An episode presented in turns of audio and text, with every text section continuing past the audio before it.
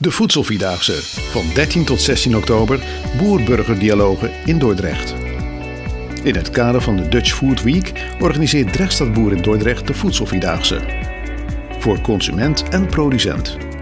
We volgen van 13 tot 16 oktober de kortste weg van veld naar vork. Onderweg stoppen we bij de Kleine Rug voor de Landelijke Boerenlandbouwconferentie. Bij de Biesboschal houden we halt voor de Via Cultura Talkshow, een wereldcafé en de ondernemersmarkt. Op vrijdag 15 oktober gaan we onder meer op stadslandbouwsafari en borrelen met boeren voor Dort. S'avonds gaan we naar de Foodfilm Night in Cinema de Movies, dineren bij Daantje Food Drinks of dansen op Disco Soep in Door Dordrecht. Het hele programma is te vinden op www.drechtstadboer.nl. In Via Cultura Live, Wereldcafé Voedselvierdaagse over de voedseltransitie en duurzame landbouw. De focus ligt op de koplopers die de transformatie uitdragen. Met als gasten de Federatie van Agro-Ecologische Boeren en de afgestudeerde onderzoekers Marcel Meeuwissen, Leontien Jansen en Ruben Burger. Maar ook de wetenschappers Vincent Walstra en Christina Kraseni, professor culturele antropologie aan de Universiteit van Leiden. Presentatie Gert-Jan Kleinpaste. bij Via Cultura Live. Fijn dat er veel mensen hier in de Biesboshal zijn. Overigens überhaupt prachtig dat in deze monumentale hal een bijeenkomst als de Voedselvierdaagse en dit programma ook echt mogelijk is. Op voorhand al heel veel complimenten naar de rechtsstadsboer die deze vier dagen uh, organiseren en die um, volgens mij ongelooflijk veel werk verzet hebben om dat hier mogelijk te maken. Op de tribune hier op het podium ziet u gasten die ook in de uitzending het een en ander gaan uh, vertellen. Uh, mijn naam is inderdaad Gertjan Kleinpaste. Ze hebben mij gevraagd deze twee uur aan elkaar te praten. En dat hebben ze ongetwijfeld gedaan omdat ik er echt helemaal geen verstand van heb. Dus uh, ik kan de meest onnozele vragen stellen uh, aan iedereen hier in de zaal. En dan hoop ik dat daarmee um, de discussie toch een beetje uh, vlot getrokken wordt en op scherp gezet kan worden. Iemand die er veel meer verstand van heeft dan ik, staat links naast me. is bij mij aangemeld als mijn sidekick. Welkom Vincent Walstra. Dank je. Um, eerst maar even aan jou de vraag. Ik bedoel, uh, jij, jij, weet veel van dit onderwerp. Wat heb jij met dit onderwerp? Ja, ik denk dat degenen die de echte kennis hebben, zitten vooral hier in de zaal. Uh, maar ik ben wetenschapper, uh, ik ben een antropoloog. En ik heb de afgelopen vier jaar voor promotieonderzoek aan de Universiteit Leiden onderzoek gedaan naar voedselvoorziening en burgerschap in Rotterdam. Mm -hmm. uh, zo ben ik hier ook uitgenodigd met ja. een vrije rol, heb ik uh, vernomen. Ja. Ik ga mijn best doen om die te vervullen. Ja, nou je, je mag natuurlijk uh, ab absoluut het een en ander ook over Rotterdam vertellen. Rotterdam is voor de mensen die de topografie helder hebben, is onze voorstad. We zitten hier in Dordrecht. dat is de plek waar al die Rotterdammers graag naar kijken. maar misschien kijk je er weer heel anders tegenaan. we zullen zien hoe dat, hoe dat gaat. Um, um, er komen vandaag nog wel meer wetenschappers aan het woord. Jij bent er één van. Wat is de betekenis van de wetenschap als het gaat om deze ontwikkeling? hoe belangrijk zijn ze? Ja, ik denk dat dat ook wel een leuke vraag is voor de zaal hier sowieso. nou ja, zelf als antropoloog heb ik anderhalf jaar in het, in het veld gestaan, heet dat. Dat betekent dat je participeert en deelneemt met allerlei initiatieven. Dus eigenlijk wat je doet is je, je ontgint data als het ware uit de samenleving. En als wetenschapper om dan hier te zitten, nou, ik zelf sta dan aan deze kant, maar er zitten hier een aantal wetenschappers, is een manier om ook weer terug te kunnen geven. En eigenlijk te mm -hmm. presenteren waar je altijd onderzoek naar hebt gedaan. Dus het ja. is een uitgelezen kans om uh, als wetenschapper naast je academische bijdrage ook het gesprek aan te gaan met eigenlijk de mensen waar je onderzoek naar doet. Ja, en, en andersom. En, en, nou zeg je, je hebt anderhalf jaar in dat veld gestaan. Uh, ik denk Rotterdam hebben die velden, maar uh, behalve het Feyenoord. Steeds meer. Steeds meer. En steeds minder op een andere manier. Het is net hoe je kijkt altijd. Mm, Oké. Okay. Uh, even, even toch een tipje van de sluier. Wat, wat, wat, wat heb je met dat veldwerk, wat heb je opgehaald? Wat heb ik opgehaald? Uh, nou, echt concrete conclusies zou ik nog moeilijk vinden om te geven. Maar ik heb gekeken naar voedselvaardigheden. Mm -hmm. Wat voor voedselvaardigheden zijn er in de samenleving? En aan de andere kant, Uh, hoe dragen stadslandbouwinitiatieven bijvoorbeeld bij aan het ontwikkelen van nieuwe vaardigheden? Het verkorten van de keten en de boer die misschien weer in de stad terechtkomt op een, op een oogstmarkt. Wat draagt dat bij aan kennisovervoeding? Um, iets anders is de waarde die we geven aan voedsel. Bijvoorbeeld uh, het opzetten van initiatieven die reststromen verwerken. Voedsel wat we voorheen weggooiden wordt steeds vaker weer gebruikt om alsnog op te eten. Dus daar zie je een verandering in hoe we naar eten kijken. Mm -hmm. En uh, ik kan zo nog een half uur doorgaan. We, we, we, proberen minder ja. verkwistend te zijn. Dat, ja, dat, zo, zo zou ik het niet meteen zeggen, maar dat zou je kunnen... Mm, Oké. Okay. Um, nou hadden we net voordat we hier uh, naar deze zaal gingen en we live nu uh, in de uitzending zijn, hadden we iets dat heette een wereldcafé. Ja. Uh, ik, ik, zag jou daar rondlopen. We gaan straks nog uitgebreid praten over de opbrengst van dat wereldcafé, de oogst noemen we dat dan maar. maar even, even jouw eerste indruk van dat Wereldcafé. Wat, wat zijn er uh, uh, hele opvallende zaken die je zag? Ja, dus dat Wereldcafé was, uh, ik denk dat het, het, grootste deel van de aanwezigen staat zelf op het land, is zelf boer of agrariër. ik zag vooral grote behoefte aan zeggenschap en verbinding met de natuur eigenlijk mm -hmm. weer op te zoeken. Ja. En dat daar de, de, de, korte keten eigenlijk wel grotendeels op bouwt, op die behoefte vanuit de boer toch zeker. Mm -hmm. Ja, en, en nou heet het programma en deze vier dagen gaan over boer-burger dialogen. Ja. Uh, speelt de burger ook een rol? Is daar iets over gezegd daarnet? Um, ja, ik denk dat de, de, de, de wens is om de burger mee te nemen in diezelfde ervaring. Ook om de burger te laten zien van waar komt eten vandaan, wat is de rol van natuur daarin. En niet zomaar de, de, de burger over te laten aan eigenlijk de schappen van de supermarkt. Maar ja. het hele verhaal daarachter te laten zien. Oké. Okay. Ja. Nou ja, uh, gaan we straks inhoudelijk nog veel meer uh, over vertellen. Ik denk dat we nu eerst maar eens uh, een aantal wetenschappers aan het woord gaan laten. Ze, ze, zitten hier. ik ga ze de omste beurt een beetje bijhalen en bijroepen om hun verhaal in ieder geval te gaan doen. Um, ik wou maar beginnen met um, Christina Croseni. Welkom. kom gezellig bij ons aan deze kleine compacte tafel. Um, wat is precies het vakgebied waarover jij straks een gloedvol betoog gaat houden uh, voor deze aanwezigen? Ja, ik ga eerst een beetje vertellen eigenlijk wat wij als uh, antropologen doen. Mm -hmm. En uh, wat wij onderzoeken over de relaties tussen mensen en voedsel. Ja, um, ja met korte voorbeelden van, vanuit mijn onderzoek. Um, velden uh, in Italië, in de VS en okay. Misschien hier. Iets, iets, iets deed me vermoeden dat Italië ook iets heeft met de plek waar je echt zelf ook vandaan komt. Maar... Ja, ja, zeker. Ik ben Italiaans en ik heb ook onderzoek in Noord-Italië gedaan. Ja, dus, en nou ja, daar ga je zo van alles over vertellen. Ik heb begrepen dat je echt gewoon een verhaal hebt van een minuut of wat is het, acht, negen, mm -hmm. uh, waarin ik je ook niet ga onderbreken. uh, Precies. Uh, dus dat is heel veilig voor je. Ik beloof je wel dat ik daarna een paar vragen voor je heb. Jazeker. Maar ik zou eerst zeggen van, ehm, je krijgt de tijd om het publiek mee te nemen ja. naar Noord-Italië en misschien naar andere streken die ook nog ja. langskomen. Ja, absoluut. we gaan ademloos luisteren. Ja, bedankt. The floor is yours, heet het dan. Ja, thank you. Ja, hallo allemaal. Um, ja, bedankt nog een keer voor de uitnodiging. Um, ja, um, we zijn antropologen en uh, we werken aan de Universiteit Leiden. En uh, ik en uh, Vincent. En we zijn momenteel bezig met dit onderzoeksproject die Food Citizens heet. dit gaat over collectieve vormen van voedselvoorziening. dus ik ga heel iets kort erover zeggen. Maar om te beginnen... Ja, wat, wat, doen antropologen eigenlijk? Um, ja, antropologen zijn sociale wetenschappers. Ze doen kwalitatief onderzoek, um, oftewel participerende observatie en ethnografie. Uh, participerende observatie betekent dat antropologen in de sociale contexten die ze willen observeren eigenlijk leven. Uh, en ethnografie betekent over mensen, eigenlijk over culturen, te schrijven. Dus dat is, dat is wat we doen.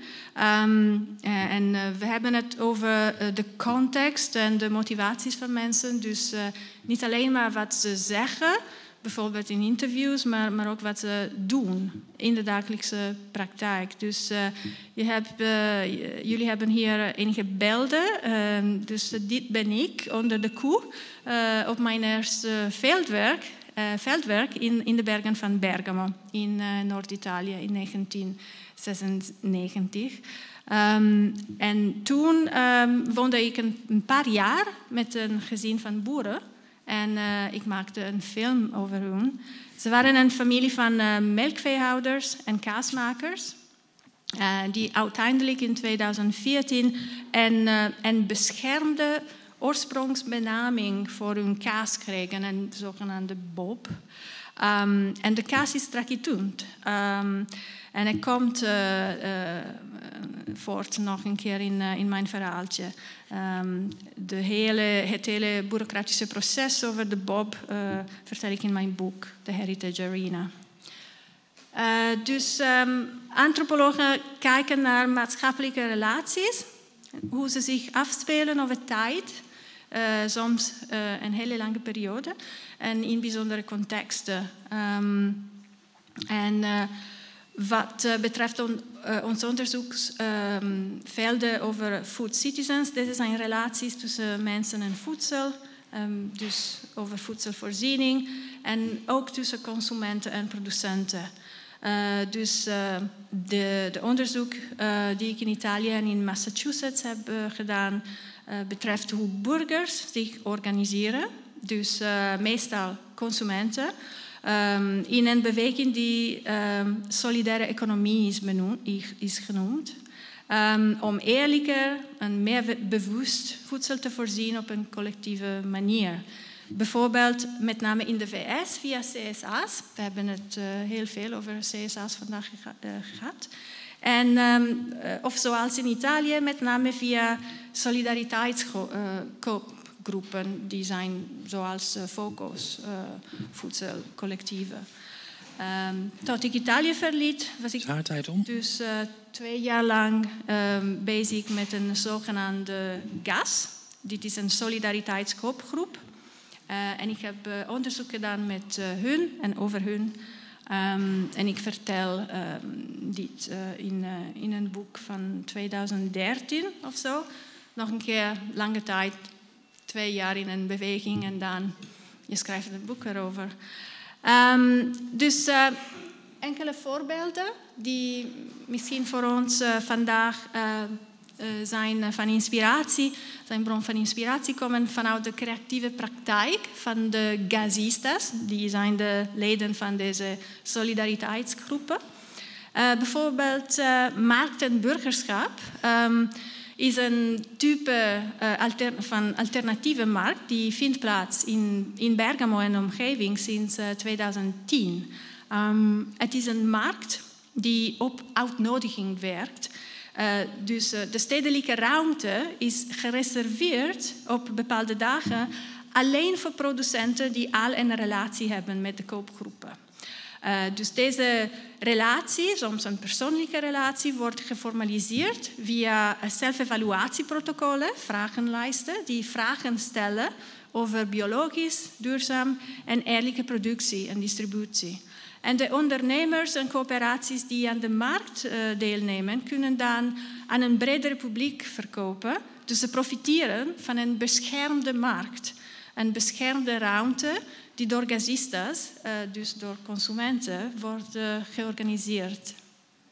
En een, andere, een tweede voorbeeld gaat over de synergie in tijd van urgentie. Bijvoorbeeld... Kom even gezellig naast je staan, want ja. je schiet door de tijd heen. Dus een, een, een beetje om urgentie te, ja. te, te geven. ja, Bijvoorbeeld in tijd van corona. Mm -hmm. uh, jullie herinneren uh, jullie aan de strakitoentkaas. Dus um, uh, de kaasmakers konden niet, niet meer verkopen. De, de, hele distributieketen liep vast. Um, maar door de contacten die ze hadden met de solidaire koopgroepen, die net in februari 2020 zijn begonnen, in een, in een conferentie zoals deze, ze konden uh, een sociale mediacampagne voeren en uh, ze konden hun productie um, uitverkopen uh, in plaats van weggooien. Um, dus ik, ik, ga heel kort iets zeggen over de Food Citizen project. Met een andere slide. Dus het, het, het, je, je laatste opmerking die je nog mag maken. ja, het spijt me. Ja, misschien. Uh, dit is één van twee uh, slides die ja. ik ga um, geven. Um, dus um, collective food procurement betekent uh, voedsel te voorzien met een collectieve en sociale dimensie. dit is een vergelijkende project. Vincent Waalstra is een van de deelnemers. En we gaan um, in drie Europese landen, Nederland, Italië en uh, Polen, uh, collective procurement um, bestuderen op verschillende niveaus. Uh, stedelijke landbouw, korte keten en voedselbeleid in de praktijk. En dit is van belang, want het verandert de, het denkbeeldige die we hebben van voedselvoorziening. Van een van technoscience van consumenten die alleen maar als individuen uh, functioneren, van één uh, die uh, gemaakt is van families, collectieve groepen en netwerken. Dus een sociale verbeelding van voedselvoorziening. En we hebben. De... Je, bent, je bent niet te stuiten, hè? de volgende voorbeelden bestudeerd, onder andere. En ook de relatie ondertussen. Uh, ze zijn voorbeelden van bekende staatstownen. Uh, en ook uh, internationale bewegingen zoals Food Not Bombs. Ja. En als ik geen tijd heb, gaan, als, gaan, you, als gaan, jullie vragen hebben, kunnen, kunnen jullie aan Vincent stellen. Mis, misschien heeft de zaal wel vragen zo aan jou over alle projecten die je net noemt. Tijd vliegt altijd voorbij. Ja. Mijn, mijn, primaire vraag is toch van een antropoloog, iemand die vooral sociale structuren bestudeerd. Um, wat moet die nou precies met voedselproductie en met de boer die gewoon voortploegt? Ja, um, het, is een, uh, het is een goede vraag. Um, misschien de volgende uh, slide zegt uh, wat, even, wat het antwoord is. We doen het even zonder slide, maar... ja, dus aan de, aan, wat het zegt aan de boeren, um, het is dat uh, eigenlijk als consumenten, we hebben uh, een diversiteit van stijlen en typen ja. van relaties tot okay. voedsel. We gaan even, even uh, met Vincent. Vincent um, wellicht zijn er mensen, en als ze een hand opsteken, dan kunnen we er naartoe met een microfoon die erg behoefte hebben om hier wat over te vragen. Um, ik kijk even de zaal in. Zijn er mensen met een brandende vraag? Want u heeft nu de kans.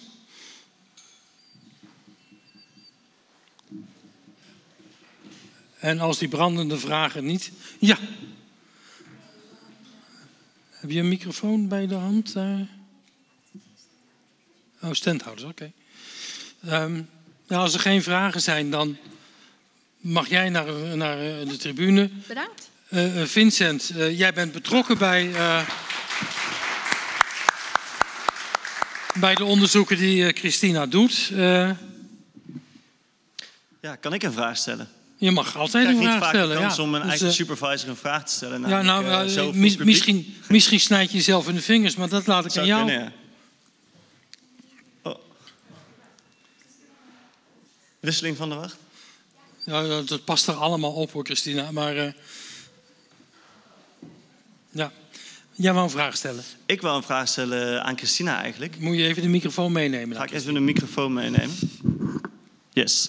Um, nou ja, uh, zoals je vertelde net, uh, je hebt ervaring in Italië, in de Verenigde Staten, uh, inmiddels ook in Nederland. misschien niet direct onderzoek gedaan, maar wel onderzoek aan het begeleiden. En toch ook hier, hier al een paar jaar woonachtig.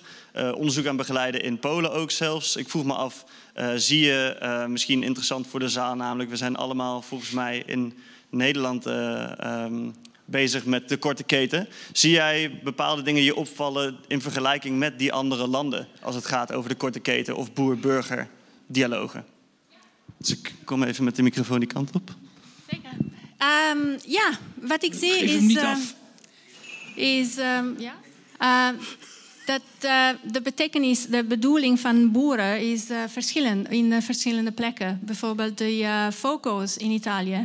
Ze werken met bestaande familiebedrijven die al generaties lang op, op, het land werken. En ze zijn beschik beschikbaar in de omgeving van de steden. Dus het is makkelijker om echte netwerken van boeren en consumenten te, te, te verbinden. Ja? Um, hier het is een beetje um, verschillend, want de boeren ja, zijn uh, CSA's, zijn nieuwe boeren, zijn uh, mensen met uh, een opleiding en een agro-ecologische ehm, inzet, die heel ver kijken en makkelijk met consumenten omgaan, bijvoorbeeld met CSA's. Maar het is ook niet, makkelijk, niet makkelijk om andere boeren bij te, bij te trekken in de omgeving van de steden. Er is heel veel intensieve uh, industriële uh, uh, landbouw. En dat is een van de redenen waarvan de, de, de staatstownen, de, de, de stedelijke landbouw aan het groeien is. Want eigenlijk, het is niet makkelijk om de rest van de landbouw om, om te confronteren. Top, dankjewel. Zo, um, Dankjewel. Even, even de enige vraag nu. U kunt straks bij de andere wetenschappers nog uh, verdere vragen stellen. Ik ga even naar een aantal mensen die net op de tribune zijn aangeschoven. Want zoals u waarschijnlijk gezien heeft, uh, zijn er in deze Biesboshal ook uh, kraampjes neergezet. van mensen die al volop vanuit hun eigen onderneming of instantie of organisatie bezig zijn om iets te doen. Of met een korte keten of met lokale landbouw of wat dan ook. Of ze hebben een uh, geweldig veganistisch restaurant en net een heel, hele grote groep geketerd. Uh, en we hebben ook gedacht, die mensen die hier staan met dat kraampje, laten we even een korte pitch doen om vooral ook te vertellen uh, waarom ze hier staan, wat ze precies doen en wat u bij hen zou kunnen halen. Er zitten een aantal mensen hier. Ik ga jullie even de microfoon doorgeven, maar ik word streng. Je hebt een minuutje, dan moet hij eigenlijk gewoon door naar de volgende naar de volgende. Dus uh, zet hem op. Uh, ik begin bij Daantje. We hebben heerlijk gegeten, Daantje. Laat ik dat alvast zeggen. Dank je wel daarvoor. als je staat, ziet het publiek je heel goed. Okay. En kun je straks de microfoon doorgeven. Even zelf je naam en je organisatie. Nee, je mag gewoon hier blijven staan. Je oh, okay. bent in beeld. Je naam noemen, je organisatie en ja. Wat je op je hart hebt. Okay. Ja, heel veel. Maar dan heb ik eigenlijk één minuut ook niet genoeg. Sorry, nee hoor. Um, ik ben Danielle Vol van uh, Daantje Food and Drinks in het centrum van Dordrecht. Wij zijn het eerste en enige veganistisch restaurant dat Dordrecht rijk is. Vooralsnog het enige. Helaas, dat ik ook al van tevoren gezegd... want ik zou graag zelf ook ergens veganistisch uit eten gaan. En dat kan nog niet in Dordrecht buiten mijn restaurant. Dus mocht iemand geïnspireerd zijn geraakt, ik kom eten. Um, waarom zou je begonnen? Ja, eigenlijk omdat ik de wereld wil redden dat is eigenlijk heel simpel. En ik denk dat dat uh, heel goed mogelijk is als je veel meer plantaardig gaat eten. Het mooiste voor mij zou zijn als heel de wereld natuurlijk veganistisch zou worden. Maar dat is een utopie. Dus die, dat weet ik. En ik denk dat zo'n avond als vanavond dan heel erg bijdraagt aan het uh, bewustwordingsproces. Van dat we gewoon alles lokaler moeten doen. Dat je de de hele reis van lange uh, vliegtuigen, dingen die ingevlogen worden en dat soort zaken. Dankjewel, Daantje. Ben ik nu alweer? Tijd is er nu al nog één opmerking. Mag ik nog één opmerking zeggen, alsjeblieft? Eén korte opmerking.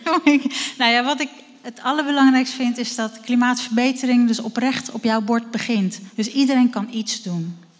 Dankjewel. Geef de microfoon door. Eén minuut. Eén minuut is lang zat, denk ik. Mijn naam is eh, Jan Willemsens. Ik ben uh, akkerbouwer op het eiland van Dort, samen met nog 37 boeren. Daarnaast mag ik uh, voorzitter zijn van de lokale land- en tuinbouworganisatie. daarnaast ben ik samen met Willem en Strook oprichter van een agrarische tuurvereniging. we hebben laatst nog onlangs nog een vereniging opgericht, Boeren van Dort. Een, een, soort keten dat we herkenbaar worden voor korte ketenproducten, eventueel activiteiten. Uh, als vereniging produceren wij uh, veganistische, duurzame koolzaadolie. Op Dort. Dus uh, als je nog wat zoekt. En voor iedereen verkrijgbaar natuurlijk. Okay. Eén woord, wat één ding wat mij ook nog zin, boer-burger-dialogen. een van de van de speerpunten van, van onze organisatie is ook, en mijn persoonlijke punt, is boerburgers bij elkaar brengen. We zien dat er een grote grens is en ja, bij elkaar. Ja. Nou ja, we hadden het net in het Wereldcafé ook over hoe, hoe bereik je dat. Dat is behoorlijk lastig. Ik ben blij dat jij je daar heel erg voor inzet. Ja. Ik ken je ook op die manier, want we komen elkaar wel eens tegen. Uh, dankjewel voor jouw pitch. We gaan heel gauw door naar uh, iets, iets heel erg technologisch volgens mij. Ja, hallo. Ja, ik ben uh, Simone Koekoek en op mijn innovatiecentrum en tevens proefboerderij werken wij aan pixel farming. Deze hele biodiverse en vraaggestuurde teeltwijze zorgt voor gezonde voeding van een gezonde bodem in een prachtige omgeving. Hoe mooi is dat? Uh, samen door technologie toe te passen en data kunnen wij ook chemievrij telen. Uh, samen met mijn 50 collega's inmiddels en ook een heleboel andere telers en partners werken wij aan deze ontwikkeling. En ja, je kan zelf ook meedoen. Pacht bijvoorbeeld een automagische moestuin bij ons via pachtjepixel.nl. Of uh, als je meer in de robotica geïnteresseerd bent, uh, ga dan naar een van de insider sessies van Pixel Farming Robotics. Of uh, als je meer geïnteresseerd bent in onze educatieve programma's of andere vragen hebt, kun je Campus Amkerk benaderen. En via social media weet je waar we allemaal nog meer langskomen. Bijvoorbeeld volgend jaar op de Floriade. Dus uh, Dankjewel. ik ga jullie hopelijk zien. De tijd is weer voorbij. Ga, ga vooral ook deze kramen uh, bezoeken na afloop. Wij gaan gauw door met weer een blokje wetenschappers. Leontien Jansen. Welkom. Um, dat klonk allemaal heel erg uh, moeilijk, want jij hebt het over soevereiniteit in de biodiversiteit of zoiets. Uh. Over voedselsoevereiniteit in Nederland als een, uh, door het werken aan het behoud van agrobiodiversiteit. En ik en, heb daar, ja... Ik, ik, ga jou een microfoon geven ja. en je de, de, vraag stellen van... Wat betekent het precies en wat heb ik daar als burger in de boer-burger-dialoog aan? Um, ja, ik heb je ook een presentatie voorbereid. Ja, nou... Steek van wal, maar hou hem kort. Oh, ja. Staat hij klaar? Ja. Ja. Ja, dank jullie wel. Um, ik ga wat delen over mijn masterscriptie. En um, daarbij, ja, dat verandering in het voedselsysteem onvermijdelijk is, is ondertussen heel erg duidelijk. En een belangrijke manier om hier aan te werken is door te werken naar een robuust voedselsysteem. En daarvoor is een grote agrobiodiversiteit erg belangrijk. En een manier om je zorg voor te dragen is het werk aan on-farm management. En hierbij kan je denken aan het in stand houden en het beschikbaar stellen van een grote diversiteit zaadvaste rassen van voedselgewassen. Dit heb ik bekeken als een vorm van voedselsoevereiniteit. En ik heb gekeken hoe is hier in Nederland ook ruimte voor. In land dat natuurlijk nog heel erg gericht is op het export van voedsel en op efficiëntie. Op het moment is mijn onderzoek in de afrondende fase, maar ik ben ook heel erg benieuwd om jullie input achteraf te horen. Dus uh, kom graag naar me toe als je ideeën hebt of uh, interessante opmerkingen. Ja. Om te werken met voedselsoevereiniteit heb ik gebruik gemaakt van drie principes. En ik heb gefocust op de producent. En um, deze principes samen vormen voedselsoevereiniteit. Dus het eerste is, heeft de producent controle over productiemiddelen? Denk daarbij aan land, water, kapitaal, zaad, arbeid. De tweede is, kan de producent, heeft de producent ruimte om bij te dragen aan het beheer van behoud van agrobiodiversiteit? En als laatste, uh, is er respect voor uh, diversiteit van voedselculturen? Dus kunnen verschillende vormen van landbouw bestaan en hebben die een gelijke waardering? Daarbij heb ik gekeken naar drie typen respondenten. En de eerste is uh, mensen die werken aan on-farm management, dus BD, CSA-boeren en um, hun netwerken en enkele experts. En die heb ik gevraagd naar hun perspectief op de zaak. Is er sprake van voedselsoevereiniteit in Nederland en wat is er nodig om dit te versterken? Ja. Um, iedereen zei eigenlijk: het is heel erg belangrijk dat die. Um, oh nee, het eerste was van het is heel erg belangrijk dat er meer controle komt over productiemiddelen. En dit kan, ja, kan aangewerkt worden door korte keten, dat er meer eigen spelregels bepaald kunnen worden. Multifunctionaliteit als andere bronnen van inkomsten. Onafhankelijk worden van zaadbedrijven door te werken met zaadvaste rassen, een uitwisselen van zaden en een lange termijn grondgebruik te kunnen bewerkstelligen. Ja, ik kom je weer gezelschap. Ja, ik zie het. De tijd is bijna voorbij. Ja, oké. Dus komt tot een mooie, boeiende afronding. Nou, oké. Nou, mijn, uh, ik heb nog twee punten waar ik naar gekeken heb, twee principes. En eigenlijk uh, de afronding is van. Um, het is, er is een beweging gaande in Nederland. Er zijn netwerken aan het ontstaan, onder andere natuurlijk het CSA-netwerk. En er zijn een heleboel mensen hier heel enthousiast mee bezig. En ik hoop dat die meer bij elkaar komen en we hebben, dat die kunnen leren ook van de netwerken van het buitenland. En dat we op die manier um, sterker uh, als voedselsoevereiniteit netwerk, voedselsoevereiniteit in Nederland kunnen creëren. Dus uh, daar kijk ik erg naar uit. Dank jullie wel. Dank je wel.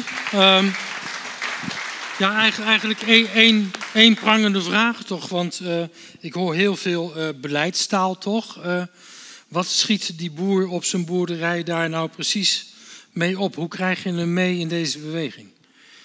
Welke boer? Uh, uh, de willekeurige boer in Nederland die in Zeeland uh, zijn akkers heeft. Um, ja, ik denk dat een heleboel boeren eigenlijk wel willen vergroenen en verduurzamen. Dus dat die boeren daar wel geïnteresseerd in zijn. En dat de, nu de, de mogelijkheden er vaak niet zijn. Dus ik denk dat eigenlijk mensen die heel erg buiten, dus eigenlijk de hele groene boeren nu al een soort van de pioniers zijn, die het voorbeeld schetsen en de ruimte creëren door te lobbyen in het beleid en door met elkaar het voorbeeld te geven. En dat op die manier de boer, de boer in Zeeland misschien. Um, de willekeurige boer misschien ook mee wil doen, omdat er dan meer ruimte en meer mogelijkheden komen. En op die manier ja, het ook überhaupt financieel lukt. We komen daar in het tweede uur nog uitgebreid over uh, te praten. Ik bedoel, okay. in de trits uh, People, Planet and Profit zit jij vooral op de kant van die planet, zal ik dan maar zeggen. Ja, eigenlijk is het um, ja. Uh, dus, dus dat is wel heel mooi, daar gaan we erover door. We gaan nu eerst maar eens even luisteren naar iemand die volgens mij heel erg met de people van People, Planet and Profit bezig is geweest. Um, Marcel. Um, volgens mij uitgebreid nagedacht over die korte keten. Yes. Uh, hoe zit dat precies in elkaar? En uh, wil je een verhaal houden of wil je dat ik daar gewoon maar eens even wat vragen over stel? Nou, ik kan wel even een kort verhaal houden. Want je zegt, hey, profit. Um, ik zal ook even mijn achtergrond vertellen. Ik ben, uh, ben eigenlijk afgestudeerd nu als bedrijfskundige. Uh, maar mijn masterscriptje dus geschreven over die korte keten. Dus eigenlijk een iets andere invalshoek dan misschien antropologen hebben. Dat soort dingen heb ik meer gekeken natuurlijk van nou, hoe kun je nou efficiënt organiseren. Um, en wat, wat, is daar nog meer voor nodig? Mm -hmm. kan, mag ik een kort verhaal houden? Ja, nee, Goed. ga je gang. En wanneer we kijken naar voedselketens, hoe die ontstaan zijn, hè, de keten die wij tegenwoordig kennen, dan gaan we echt terug nog naar de Tweede Wereldoorlog.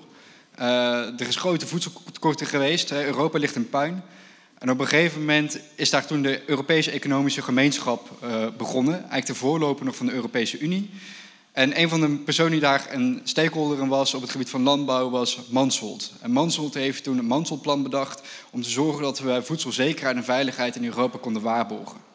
En dat is eigenlijk het startschot geweest van de globalisering van de voedselketen zoals wij die vandaag kennen. En het heeft ook inderdaad gezorgd dat voedsel veilig is, dat we zeker hebben dat die honger niet meer terugkomt.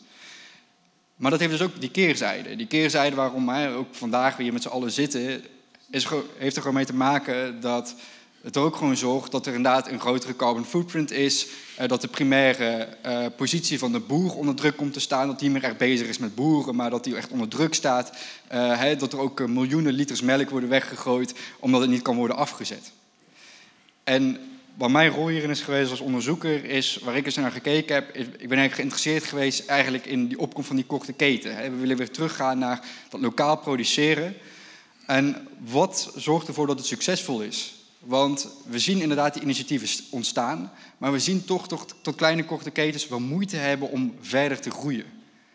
En in die zin, omdat een keten, die kan wel kort zijn met een aantal boeren, maar hoe meer boeren erbij komen, hoe complexer die keten wordt. Hoe meer communicatie er nodig is, maar ook logistiek is een probleem. Want we kunnen zeggen dat zo'n efficiënte globaliserende keten inderdaad bijvoorbeeld, um, ja, dat, dat is wel slechter voor het milieu, maar ze kunnen één ding goed. Het is ontzettend goedkoop en efficiënt om een hele containers bananen vanuit Zuid-Amerika hier naartoe te verschepen. Die weten precies hoe die logistieke routes werkt. En dat is iets waar juist een korte keten tegenaan loopt. Hoe kunnen wij nou zorgen dat we lokaal zorgen dat we het goed kunnen afzetten en dat het ook gewoon nog wel een beetje goedkoop kan? En nou, mijn onderzoeksrol heeft eigenlijk dat ik ben gaan kijken mm -hmm. naar organisaties die hier uh, in kunnen ondersteunen. Dus eigenlijk tussenschakels, zoals een steunpunt uh, Drecht Stadsboer. Want als we weten waar zij de waarde toevoegen, die die korte ketens die deze organisaties niet hebben, uh, als we erachter komen wat zijn die waarden die zij toevoegen, dan weten we ook in die zin hoe we zo'n keten efficiënt kunnen organiseren. Ja. Dat is denk ik een uiteenzetting. En, en, en, dan denk ik onmiddellijk van, je, je, je noemde Sikkelmansholt al en voedselzekerheid. Uh, hoe gaat deze beweging, waar we uh, deze dagen heel veel over horen, nu echt bijdragen om, om die hele grote massa te bereiken die gewoon iedere avond iets op hun bord willen hebben liggen? Ja, het komt er nog steeds op neer dat een consument ook eigenlijk gewoon naar die stuk gemakzucht kijkt. Hè? Dus die efficiëntie is ook gewoon nodig om te zorgen dat we ook die massa bereiken. Hè? Je hebt nog, uh, volgens mij puur, uh, puur Betus is een mooi voorbeeld van een organisatie die een soort van model à la hebben opgezet. Uh, en ook boodschappen aan huis bezorgen. Dus die Mhm. brengen eigenlijk het gemak naar de consument toe, werken met elektrische wagens. Uh, maar ze zorgen tegelijkertijd voor door het netwerk, door ook het opschalen, dat ze goedkoper worden en dat het ook interessant wordt voor de consument om te kopen. Ja. Dus eigenlijk is de doelstelling ook wel gewoon om die grootte op te zoeken, die samenwerking. Uh, te kijken als organisatie van hoe kunnen we nou ook gewoon zorgen dat het qua kosten efficiënt blijft. Um, en als je dat gewoon goed weet te doen, dan bereik je die massa vanzelf. Maar ja, het is nog altijd makkelijker om naar de supermarkt op de hoek te gaan dan helemaal naar een boer te rijden. Ja, ja dus moet je zorgen dat die boer uh, bij jou terechtkomt. Of Ja. dat je lid wordt van een boerencommunity en samen uh, een boerderij bezit. Dat komt ook voor tegenwoordig. Uh, maar is het niet dan toch nog steeds een beetje voor een select gezelschap? Nou, het is niet per se, wat hier gebeurt, is niet per se een select gezelschap. Um, het gaat er ook eigenlijk gewoon uiteindelijk om, uh, naar mijn inziens, dat de boer ook echt naar de consument komt. Dat is ook die kracht van die korte keten om te zorgen dat die communicatiekanalen directer worden. Ik heb ook hele mooie organisaties gezien die dus, en dat is denk ik ook een stap verder, het hoeft niet per se dat het alleen maar gaat om de link tussen de producent en de consument in directe zin. Maar het kan ook zijn dat je als korte keten bijvoorbeeld um, de koks benadert in zorgtehuizen, dat je uh, scholen gaat betrekken en dat je daarin die afzet gaat creëren.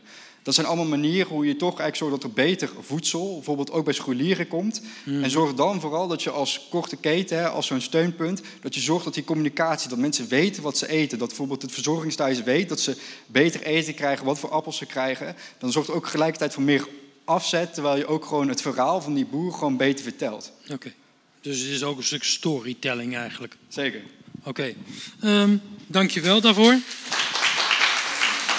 We gaan naar de, de derde persoon, uh, Ruben Burger. Welkom. Um, Dankjewel. People, Planet, Profit. Volgens mij zit jij wat op de profitkant? People kant? Ik zit overal. Overal. Dus, uh... Ja, nou, dankjewel. Ik ben Ruben Burger, hier voor de Boer-Burger-dialogen, dus kom zo maar op. Um, ik wil eigenlijk beginnen met een nieuw perspectief voor jullie, of een vraag. Waar zien jullie de rol van de boer in het voedselsysteem? Veel zullen misschien denken productie, maar heb je al gedacht aan gezondheid? De boer kan een leverancier zijn van het goede, gezonde voedsel wat een burger vitaal maakt, gezond maakt. Want Nederland eet zich ziek, zou je kunnen zeggen. Over de decennia heen is obesitas een groot maatschappelijk probleem geworden. Als je in een supermarkt komt, je ziet verse groenten, fruit, je loopt verder, zout, vet, suiker, bewerkte producten waar te veel van te slechte middelen in zitten. Ik heb zoveel een aantal Maar waar ligt die keuze van die consument en waar ligt de rol van de boer om bij te dragen aan die gezonde voedselomgeving, waardoor mensen beter en vitaler kunnen eten?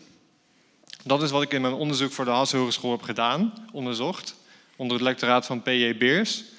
En we zijn eigenlijk tot de conclusie gekomen, um, een middel voor die boer om aan te sluiten bij die behoeften van de consument zijn korte ketens, om zo draagvlak te creëren. Breng dat voedsel dichter bij die consument. Breng hem aan zijn voordeur. Breng hem via een boerderijwinkel um, dichtbij waar hij met de auto langs rijdt of komt fietsen. Um, dus mijn vraag aan jullie is om na te denken. Ik zal het kort houden voor omwille van de tijd. Denk na, wat kan die boer bijdragen door coalities te vormen met elkaar, met zorg, met wetenschap, met supermarkten, om uh, toe te werken naar gezonde voedselomgevingen, waardoor we een vitale maatschappij krijgen. Nou, nou zeg jij één interessant ding, uh, namelijk ook dat uh, er eigenlijk een coalitie moet komen tussen die boer en die supermarkt. Ik bedoel, mijn ervaring is als ik in de supermarkt loop dat die uh, hun groenten en hun producten eigenlijk overal vandaan halen, behalve uit de omgeving waar ik woon. Ja, het zijn de, ja, de commodity, commodity trap kan je dat noemen. Dus producten hebben geen gezicht, geen individuele waarde. Dus een volgende vraag is eigenlijk, was ik nog niet aan toegekomen. Hoe zorg je er nou voor als uh, boer of als keten, als korte keten, dat je die waarde krijgt? Hoe creëer je de waarde voor die gezondheid? Hm, Oké. Um, uh, uh, zou, die, zou die boer dan ook actiever, want ja, die wil die consument bereiken, zou die dan actief moeten proberen om inderdaad met zijn producten in die supermarkt te moeten willen liggen. Ik bedoel, moet, moet, moet die, die koolzaadolie waar we net over hoorden, moet die gewoon bij Albert Heijn te koop zijn hier in Dordrecht? Omdat, omdat we Dordtse olie willen. Dat is een goede vraag. Ja, maar, uh... ja ik, ik ben niet de boer, dus de antwoord moeten we uit de zaal halen, denk ik. Maar vanuit je wetenschappelijke benadering? Ehm, ik denk dat de kracht zit in de samenwerking om, om, te, om te kijken hoe je die uh, keten kan organiseren. Ik denk niet dat het realistisch is om te denken dat we alles binnen nu en tien jaar uit een korte keten halen. Uh, mensen wonen in de stad, zijn gemaksdieren. We zijn hier allemaal met een groep mensen die heel veel met voedsel bezig is. Maar denk, aan, denk hoeveel de gemiddelde Nederlander bezig is met voedsel. Mm -hmm. En mhm. bedenk dan dat de helft nog minder daarmee bezig is. Um, dus daarom denk ik dat je langzaam moet toewerken naar zijn omslag. En of je dan over tien jaar nog koolzaadolie in de supermarkt hebt? Waarschijnlijk wel. Of die uit Dordrecht komt, dat is een goede vraag. Oké, nou ja, ik ben, ben heel erg benieuwd. Misschien dat we straks ook uit de zaal er iets over horen van mensen die denken van... Uh, ik wil wel heel erg graag... Uh, kom, er, kom er even uh, deze kant op. Vincent, wil jij even die kant op met een microfoon? Natuurlijk. Um, ja, ik had een vraag. Je had het over uh, het gemak wat de, eigenlijk, waar de consument om vraagt. En ik vroeg me af uh, wie dat gemak ging betalen. Moet dat uit de zak van de boer komen of betaalt de consument dat zelf? Dat is een hele goede vraag. Staat deze aan? Ja. Um, idealiter zou je dat bij de consument leggen. Want uh, een boer of een verwerker voegt waarde toe door gemak te bieden. Uh, dus degene die die toegevoegde waarde biedt, zou idealiter die beloning ook krijgen. Dat lijkt me goed. Ik ben benieuwd of we dat voor elkaar krijgen dan. Ja. Dat zou mooi zijn. Ja, oké. Okay. Uh, Vincent, uh, je, hebt, je hebt drie wetenschappers gehoord net, dankjewel. riep, het bij jou vraag, riep het bij jou vragen op? Uh, riep het bij mij vragen op. Nou, um, ik zat te luisteren naar de drie en, en eigenlijk zijn, sluiten ze wel mooi op elkaar aan eerder. Dus ik weet niet precies meteen een vraag heb, maar meer een beetje een uh, analyse van de drie bij elkaar. Want mm -hmm. uh, nou ja, Marcel hoorde al over een transitie na de Tweede Wereldoorlog. dat is natuurlijk ook niet van het een op het andere moment gegaan. Dus ik denk dat ook de laatste vraag die jij stelde, ehm, dat die ook wel laat zien, het heeft ook tijd nodig. daarnaast was die transitie was er eentje die toch meer werd ingezet van bovenaf. Uh, ik denk dat dit een transitie is die meer wordt aangevoerd van onderop. Uh, volgens mij is dat ook voedselsoevereiniteit, is volgens mij ook een bottom-up uh, concept. Dat is een, een, beweging. En ja, dat, dat is, sluit denk ik weer aan op de laatste vraag: van wie gaat er dan betalen? Op een gegeven moment zal er een vanuit of, of de economie grote investeerders, maar dan verlies je weer snel autonomie. Of vanuit instituties als de overheid zal er aan moeten worden gesloten bij zo'n beweging. Wil er echt een grote transitie worden neergezet zoals die is gedaan al tijdens de mhm. Tweede Wereldoorlog, na de Tweede Wereldoorlog. Ja, ja, ja, ja ik, ik, ik, ik, ik loop er toch wel over te puzzelen. Eh, jij, bent, jij kijkt ook heel erg uh, vanuit die antropologie, dus naar, naar al die sociale systemen. Um, uh, we houden elkaar in een of andere bizarre spagaat vast natuurlijk, waarbij de consument uh, aan de ene kant wel een bewuste consument wil zijn, maar dan trekt hij zijn portemonnee open en dan gaat hij toch weer uh, voor het goedkoopste product in die supermarkt. Uh, wat, wat, moeten we daar nou tegen doen om, om, om daar balans in terug te krijgen? Ja, het zou moeilijk zijn om daar precies uh, één antwoord op te geven. Maar ik denk dat misschien een, een, een belangrijke insteek zou educatie kunnen zijn. Ik hoorde al een paar keer bijvoorbeeld de term goed eten vallen. Maar de mhm. term goed is, ja, hangt er vanaf welke invulling je eraan geeft. Zodra de, het idee over goed eten verschuift, dan kan ook de invulling van wat jij koopt in de supermarkt of misschien op het land kan veranderen. En educatie is de plek waar we aanleren wat goed en slecht is. Dus daar zie je ook initiatieven in om, uh, om kinderen bijvoorbeeld mee te geven. Maar ook op oudere leeftijd kan je dingen leren over wat is goed eten. Ja, maar uh, dan, dan denk ik tegelijkertijd aan... Uh, ja, je, je moet dus bij kinderen beginnen. Je moet mensen opvoeden om beter over voeding na te denken. Maar diezelfde kids die lopen naar de uh, de McDonald's en de KFC. En uh, kom daar vooral niet aan, want dat is waardoor ze erbij horen, zal ik maar zeggen. Dus, dus, dus, dus, hoe breng je ze daaruit? Ja, dus daar zie je inderdaad twee best wel interessante bewegingen die volgens mij parallel lopen. Aan de ene kant groeit fastfood, aan de andere kant groeit ook de korte keten. Um, ja, hoe, hoe, overbrug je dat? als ik het antwoord had, dan zouden we hier denk ik niet meer mhm. hoeven staan. Ja, nou, nou zie ik iemand in de zaal staan. Heb je een vraag? En dan, en dan uh, liever even aan deze kant.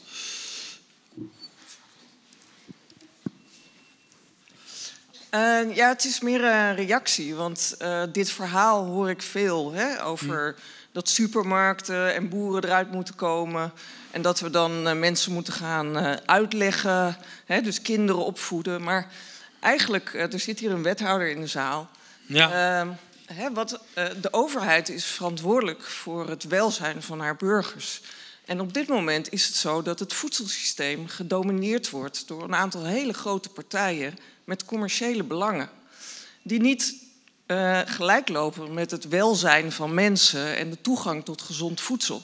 Ja. Dus als we echte verschillen willen realiseren, dan hebben we het niet over het voorlichten van kinderen en uh, betere reclame maken. We hebben het over echt het systeem aanpakken. En dat vraagt van allerlei partijen inzet. En een van die partijen is de overheid, als vertegenwoordiger van ons collectief belang.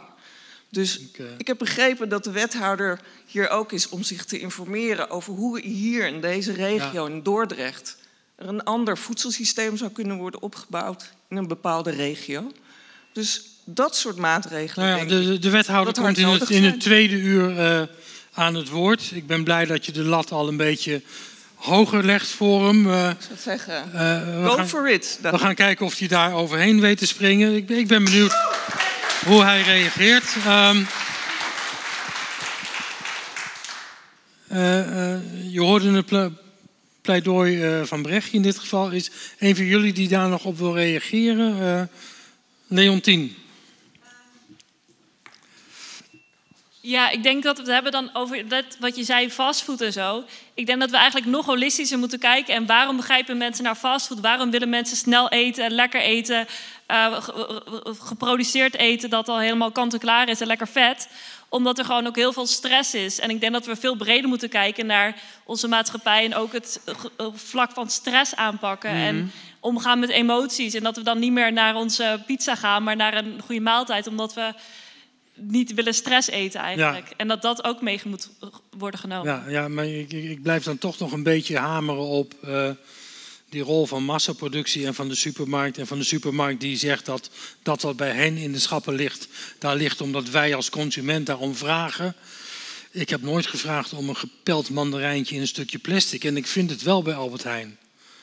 Um, wat, wat, wat, wat, kunnen we nou doen om... Uh, te zorgen dat we ook uit dat beeld komen dat de supermarkt levert wat wij hen vragen. Want het is niet zo. Ja, ja dat vind ik ook een hele goede vraag. Ja. Ik, ik, ik verbaas me er ook over, over die mandarijntjes of over die andere. Ja. Hm. Ja, en, en ja. Maar mag ik je antwoorden misschien? Uh, ik denk dat dit is waar uh, je het niet helemaal kan overlaten aan het aanbod en vraag in de supermarkt, maar waar een overheid juist een rol kan spelen van wat gaan we wel of niet doen. Uh, mm -hmm. Die kan grenzen stellen. En ik denk dat je daar zou kunnen beginnen bij bijvoorbeeld, nou ja, ik weet niet of je als overheid moet reageren op een mandarijn in plastic. Maar je kan wel grenzen stellen van wat bieden we wel aan en wat niet. Wat subsidiëren we wel en wat niet. Ja, uh, en, en, tegelijkertijd, want, want Leontien noemde net ook van het moet allemaal wat gemakkelijk. Mensen hebben nauwelijks tijd om thuis hun maaltijd te koken. Dus ze willen dat zo kant en klaar mogelijk. Uh, hoe gaan we dan ook met, met die problematiek om? Dat heeft met welbevinding te maken. Slow cooking is een, is een luxe product. Mensen die daar de tijd voor kunnen nemen. Um... Ja, dat is natuurlijk een gigantische vraag. Maar ik denk dat het dus gewoon veel holistischer zit. In de zin van dat we ja, leren zorg te dragen voor onze emoties. En dat, dat we leren vertragen met z'n allen in het hele systeem. En dat er op die manier ook meer ruimte komt om goed uh, voor onszelf te zorgen daarin. Maar dat, ja, dat is een hele andere kijk erop. Maar dat denk ik dat ook meegenomen moet worden. Ja. Oké. Nog één korte reactie van jullie en dan ga ik naar de volgende uh, kraamhouders voor hun pitches. Ja, ik heb hier ook nog even een opmerking op. Is inderdaad wat ook nog een heel belangrijk aspect is, en wat ook de kern van mijn verhaal is, is dat als je een goede korte ketel hebt, is er ook niks anders belangrijk dan een business case. Um, er wordt hier natuurlijk heel gesproken over goed voedsel bij de consument brengen, maar uiteindelijk ook puntje bij paaltje komt, moet je ook gewoon winstgevend zijn als korte ketelorganisatie. Er wordt ook mooi gesteld, hoe ga je dan zorgen, hè, hoe ga je dat vermarkten, hoe word je winstgevend? Uh, ja, een goede business case hoeft ook niet vanaf moment één winstgevend te zijn. Hè. Picnic bijvoorbeeld maakte twee, drie jaar lang verlies voordat ze pas break-even maakten. Maar zorg vooral dan ook zeker, hè, wat de rol van de overheid hierin kan zijn, is in de subsidies die ze geven, beoordeel niet alleen op het product wat wordt geleverd, maar maak er ook een component van dat de business case beoordeeld wordt. Want uiteindelijk wil je ook dat het geld naar bedrijven gaat die na twee jaar nog steeds op beide voeten staan. En de taak van eigenlijk degene, de organisatoren van deze ketens die hier zitten, moeten gewoon echt zorgen dat ze mensen in huis hebben die weten hoe de markt werkt, hoe je de producten neerzet, hoe je nou gewoon zorgt dat je ook gewoon eigenlijk een bedrijfje draait. Oké. Ruben, nog een korte reactie? Ja, kort inhakend op uh, het verhaal hier. Het zit denk ik in enerzijds waarde, dus de waarde toekennen aan het product, waardoor ook een korte keteninitiatief kan voorbestaan als een consument daarvoor uh, iets over heeft. Maar ook in, uh, terugkomt op wat Leontien zei, de, gezondere relatie met voedsel. En daarin ook inzien wat voedsel met je doet. Niet alleen lichamelijk, maar ook met je als persoon. Maar ook dus waar het vandaan komt. Uh, wie, achter, wie de producent is achter dat voedsel. En op zo'n holistische blik kijken naar een gezondere relatie met ons voedsel. Uh, denk ik dat we een heel eind komen. Dus probeer eens echt te weten wat er op je bord ligt. Ja, weten wat op je bord ligt, weten wat het met je doet, weten waar het vandaan komt en daar de waarde van inzien. Oké. Nou ja, ik heb hier in ieder geval weer twee heren zitten die volgens mij wel weten wat er op hun bord ligt. Uh, ga eens kijken waarom zij hier een kraam uh, bemensen. Uh, mag ik u uitnodigen om daar een minuut iets over te vertellen? Zeker. En ook even wie u bent en Zeker. welke organisatie u vertegenwoordigt. Dankjewel. Ik ben Jan Boelen van het gebiedsplatform Alblassewaan Vijf Herenlanden. Dat is een, een, een platform waar zo'n kleine 30 maatschappelijke organisaties mee aangesloten zijn in het gebied. En we zijn met, met actuele thema's bezig. Het thema waar we nu mee bezig zijn is voedsel van hier. We hebben een prachtige film gemaakt over de geschiedenis van de Ableswaard Vijf Herenlanden tot nu toe. Met daarin duidelijk een rol, op dit moment actueel, voor een aantal producenten van voedsel. En niet alleen producenten van voedsel komen in deze film aan bod, maar ook de consument. Dus het, je wordt eigenlijk gedwongen om na te denken als producent en consument hoe ga ik met het voedsel om? Wat betekent dat voor mij? Wat betekent dat voor het landschap? Etcetera. We hebben twee prachtige dialoogavonden gehad. Uh, afgelopen tijd, waar zowel boeren bij waren als burgers, als ook vertegenwoordigers van de gemeente. Dus het, het verhaal van Ruben, wat je net hield, spreekt mij heel erg aan. Door het gesprek aan te gaan tussen boer en burger. Van waar haal ik mijn voedsel vandaan? Wat betekent dat voor mij in de keten die ik, waar ik in zit? We hebben nog één dialoogavond te gaan, dat is op 27 oktober. U dat vast in uw agenda? 27, 27 oktober. Het thema van de avond is welke impact hebben voedselkeuzes die wij maken op ons landschap. Dus niet alleen voor de keuzes door de burger, maar ook voor het landschap. Als we het over holistisch hebben, is dat ook, hoort dat er ook bij, denk ik. Maak onderdeel uit van. Heel goed, dank je wel. Dus uh, ik nodig jullie uit. In ieder geval, kijk op de website www.gebiedsplatform Alblassewaard Vijf Herenlanden. Punt. En nog wat. Dat is, dat, is, dat, is, dat, is, dat, is, een hele, dat is een hele internetregel vol. 27 oktober, dames en heren.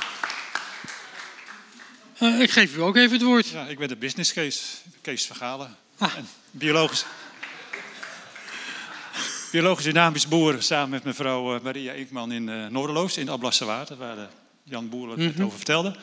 We hebben het geluk dat we rondom ons heen nog meer biologische boeren hebben. Ook een, nog een extra biologisch dynamische boer.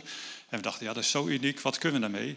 Zullen we samen het product aanbieden? Nou ja, een beetje uh, twijfelachtig, zullen we dat redden? Gaan we eerst maar een wandelroute openen? En toen kwamen heel veel mensen en de samenwerking uh, was ervaren. En toen hebben we gezegd, nou dan gaan we toch de producten aanbieden. Zullen we dat in Dordrecht doen met name? Mm -hmm. Of zullen we dat in Alblasserwaard doen? Nou laten we eerst maar dicht bij huis beginnen. We hebben een zelfbedieningswinkel geopend. Zes dagen in de week, van s ochtends vroeg tot s avonds laat... kunnen mensen met een pasje hun product afhalen van onze kaasboerderij... van een andere ecologische boer die vlees, schapen en uh, ossenvlees aanbiedt. Een, een uh, boer die kip in, een wei, in het weiland heeft lopen, die heeft eieren. Mm -hmm. En twee dames die een groentetuin hebben, allemaal biologisch. En er zijn nu in dit seizoen een paar mensen die drie maanden lang product aanbieden van fruit, van wild, of, uh, en van wijn. En zo bieden we dat aan en we zien dat het. Oké, okay. en uh, een website? Symbioseboeren.nl. Oké, okay. dankjewel. Uh, het eerste uur zit er bijna op. Vincent, heb je nog behoefte om in een paar woorden te zeggen wat het eerste uur jou gebracht heeft? vooral inspiratie met een heleboel innovatieve ideeën. Denk ik dat okay. En al helemaal gevoed om daar in de tweede uur eens lekker over door te praten? Ik altijd, zeker. Ja, dus, praten hoort erbij. Ja, ik ben vooral wel Academici heel, praten ook graag. Wel, wel, heel nieuwsgierig naar wat de wethouder nu straks gaat vertellen. Uitgedaagd door Brechtje daartoe. Um, ik geloof dat wethouder Marcus Stam... Ik, echt heel fijn dat u hier bent. straks behalve de Dordtse problemen ook de wereldproblemen mag oplossen. Dus zet hem op, wethouder strakjes... Dames en heren, denk terwijl het journaal zo even de plek van ons inneemt, even na over vragen die u nog heel graag aan deze mensen zou willen stellen. Daar komen wij in het tweede uur op terug. We gaan er nu even uit voor reclameboodschappen, het journaal. Tot straks.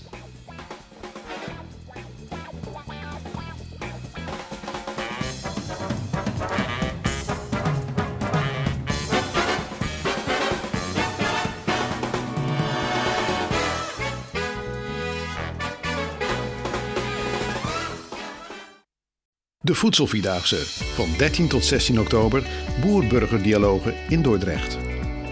In het kader van de Dutch Food Week organiseert Drechtstad Boer in Dordrecht de Voedselvierdaagse. Voor consument en producent. We volgen van 13 tot 16 oktober de kortste weg van veld naar vork. Onderweg stoppen we bij de Kleine Rug voor de Landelijke Boerenlandbouwconferentie. Bij de Biesboshal houden we halt voor de Via Cultura Talkshow, een wereldcafé en de ondernemersmarkt. Op vrijdag 15 oktober gaan we onder meer op stadslandbouwsafari en borrelen met Boeren voor Dort. S'avonds gaan we naar de Foodfilm in Cinema de Movies, dineren bij Daantje Food Drinks of dansen op Disco Soep in Door Dordrecht. Het hele programma is te vinden op www.drechtstadboer.nl. In Via Cultura Live, Wereldcafé Voedselvierdaagse over de voedseltransitie en duurzame landbouw. De focus ligt op de koplopers die de transformatie uitdragen. Met als gasten de Federatie van Agro-Ecologische Boeren en de afgestudeerde onderzoekers Marcel Meeuwissen, Leontien Jansen en Ruben Burger. Maar ook de wetenschappers Vincent Walstra en Christina Kraseni, professor culturele antropologie aan de Universiteit van Leiden. Presentatie Gert-Jan Kleinpaste.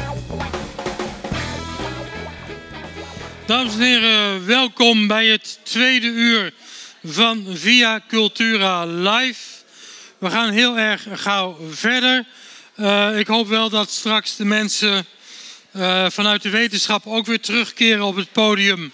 En ik hoop echt dat u vanuit de zaal de nodige vragen op uh, aan hen wil stellen. Want u heeft nu de kans om met die wetenschappers ook echt in gesprek te raken en te weten wat u daar aan profijt van kunt hebben voor uw eigen bedrijf. we gaan toch eerst eens even kijken. Um, wat de lokale politiek, in dit geval vertegenwoordigd door wethouder Marco Stam. Welkom Marco, kom er gezellig bij. Ehm, je loopt hier een uur rond in de Biesboshal. vind je niet heerlijk dat, dat, dat deze hal, monument van Dordrecht, we zijn er toch trots op, dat, dat zo'n activiteit als dit hier mogelijk is. Ja, natuurlijk. Dat is gewoon fantastisch. En als ik naar mijn portefeuille kijk, zie ik daar ook nog een verbinding met een andere problematiek. Maar daar kom ik zo wel op terug. Mm -hmm. uh, als je gewoon kijkt waarom we hier bij me vanavond bij elkaar zijn, zou ik het eigenlijk kunnen afdoen met één zin. En dat is van vroeger was alles zo slecht nog niet. Ja. Uh, ik heb antropologen gehoord, ik heb uh, bedrijfskundigen gehoord en die hebben ook een opmerking gemaakt over het feit na de Tweede Wereldoorlog. Toen werd er eigenlijk al een beetje in de keten uh, voedsel verbouwd. En wat we eigenlijk de afgelopen periode hebben gezien, is dat we een toevlucht hebben genomen. Enerzijds in de groei van de bevolking, hmm. en anderzijds naar een sociaal media consumptiemaatschappij. En uh, het is nu onze taak om dat zeg maar uh, enigszins binnen proporties uh, te houden en daar keuzes in te maken. Want daar gaat die politiek om. Die moeten keuzes maken. En ik heb het hier ook in de zaal gehoord. Er is een vraag gesteld aan de wethouder van, of ook aan de politiek. De politiek moet daarin bewegen. Ja. En ik denk dat dat heel belangrijk is. daar kan ik twee voorbeelden van geven. Enerzijds, als je kijkt naar het systeem waar we nu in zitten en landbouwers moeten minder gaan verbouwen. Uh, dat heb ik net ook gehoord van uh, Jan Willemsen. En dat is natuurlijk wel een punt. Minder verbouwen, minder opbrengsten. Dat kunnen de boeren zelf wel opvangen. Maar dan komen we weer in die keten terecht. Want de bank en het Rijk, ja, die snappen dat niet zo goed. Ja. Die bank die heeft leningen verstrekt en die willen dat we terugzien. Anderzijds, als je kijkt naar ketenvorming... Uh, en het, het, is echt een, een, een, taak van lange adem wat, avond, adem, sorry, wat we vroeger ook zagen met roken... Mm Iedereen is daar heel lang tegen geweest. Dat heeft het Rijk heel lang tegengehouden. En op het moment dat het besef uh, bij de politiek is dat dat naar die gezonde kant toe moet, dan zie je opeens die beweging komen. En nu is uh, roken opeens dodelijk en wordt het eigenlijk afgeraden, gaat het bij winkels uit de schappen. Nou, als je die lijn doortrekt naar gezond eten en uh, keten, voedselketens, is het het doorzetten van die lange adem, het steeds meer en steeds beter laten zien dat het gezond nodig is en dat die korte ketens nodig zijn. Ik heb net al even gezegd van, voor mij zitten hier twee componenten die bij elkaar vallen. Hier achter in de Biesboshal hebben wij een opstelling gemaakt uh, voor uh, een, een, shelter, een veiligheidsshelter op de staart. Ja. Vanuit de klimaatproblematiek. En daar zie ik ook twee kanten aan. Enerzijds, omdat wij heel veel vliegen, heel veel consumptiemaatschappijen hebben, zie je natuurlijk dat klimaat veranderen. Nou, ja. dat besef dat dringt nu tot ons door dat we daar iets aan moeten doen. En dan kom je op andere doelstellingen. Hoe ga je dan om met je voedselketen? Hoe ga je met je vervoersketen om? En anderzijds, als wij die shelter gaan organiseren, dat betekent als er hier een grote overstroming komt, dat we ze zo bijna alle dorten naar de, naar de staart willen brengen. En je gaat die weer naast een korte voedselketen leggen. Hoe mooi zou het dan zijn als je daar met 100.000 man op die staart zit, wat ons hooggelegen gebied is van de stad. En je kan daar ook nog eens zorgen voor je eigen voedselketen. Ja. Want waar we nog niet goed over nagedacht hebben, het is natuurlijk allemaal prachtig om onze dorten daar, daar naartoe te brengen. We gaan daar investeren in woningen, we gaan er investeringen in bedrijfsgebouwen. Maar wat mij vanavond hier heeft geleerd, er is nog niet nagedacht hoe ga je nou uh, die voedselvoorziening doen. Ja. Dus en, daar zitten wel belangrijke componenten nou ja, aan vast. Je, je, je, ziet een verbinding tussen die twee. Nou heb ik die uh, expositie ook uh, bezocht. Ik, ik, meen mij een maquette te herinneren van een, een, groot gebouw waarin heel veel mensen konden worden opgevangen. Waar ook stadslandbouw in, in kon plaatsvinden. Ja. Dus een soort zelfvoorzienend uh, gebouw waar je het een tijd met elkaar kunt volhouden. Ja. Uh, is, is, is dat de toekomst uh, waar we met elkaar naartoe moeten? Nou, ik heb nu net bij die tafels ook een beetje staan kijken. En ook vroegen mensen wat vragen, hoe kijkt u ernaar? Ik denk dat het gewoon heel belangrijk is. Als je kijkt naar een stad zoals Dordrecht, want daar beperk ik me nu even toe. Hè. Mm -hmm. Als je dan kijkt wat voor gigantische bouwopgaven we hebben, omdat ook hier de toename van de bevolking mega groot is, wordt het des te belangrijker dat je gaat kijken wat betekent dat nou voor die leefbaarheid. En dan moet je in voedselketens en in ecologische voorzieningen en biodiversiteit moet je daar gewoon heel goed rekening mee gaan houden. Ja. En dan is het de vraag van wat vind je nou belangrijker? Die groei of die leefbaarheid? En daar moet je de goede keuzes in maken met elkaar. En als je dan op ons eiland kijkt hoeveel initiatieven er al zijn om korte voedselketens te organiseren, ja, dan kan ik die alleen maar stimuleren en onderschrijven. En daar moeten we keuzes in maken. Ja. Tegelijkertijd, het is net ook al genoemd door iemand die, die gaf aan, ja, je zou eigenlijk zo'n soort Drechtstadboer als tussenfase moeten zien. Mm nou zie ik die Drechtstadboer voor me daar eh, bij de uh, Rijksstraatweg. En dan zie ik een Drechtstadboer. Uh, nou, hoe groot zou die zijn? Pak een beet, uh, 100 vierkante meter aan gebouw. Kijk ik naar de rechterkant, dan zie ik een kroksfabriek, dan zie ik een PTT, distributiecentrum, mega groot. Dus op het moment dat je die schaalvergelijking gaat maken, dan is eigenlijk de constatering dat we lang zover nog niet zijn. En daar heb je dan uh, ook die overheid voor nodig, maar vooral ook die landelijke overheid, die daar heel anders in gaat acteren, zodat wij lokaal ook veel meer de mogelijkheden krijgen om, om die taak verder uit te rollen. Ja, en uh, nou verwijs je al naar de landelijke uh, overheid. die, die hebben toch echt de afgelopen 10, 20 jaar vooral marktwerking uh, gepredikt. En die landbouwer is eigendom van de Rabobank, denk ik dan maar. hoe kun je als overheid dat tij keren? En wat zouden we lokaal hier in Dordrecht vanuit de politiek kunnen doen om daar een klein steentje aan bij te dragen? Nou, ik denk vooral lokaal door juist dit soort initiatieven nogmaals te, te stimuleren en erin te investeren.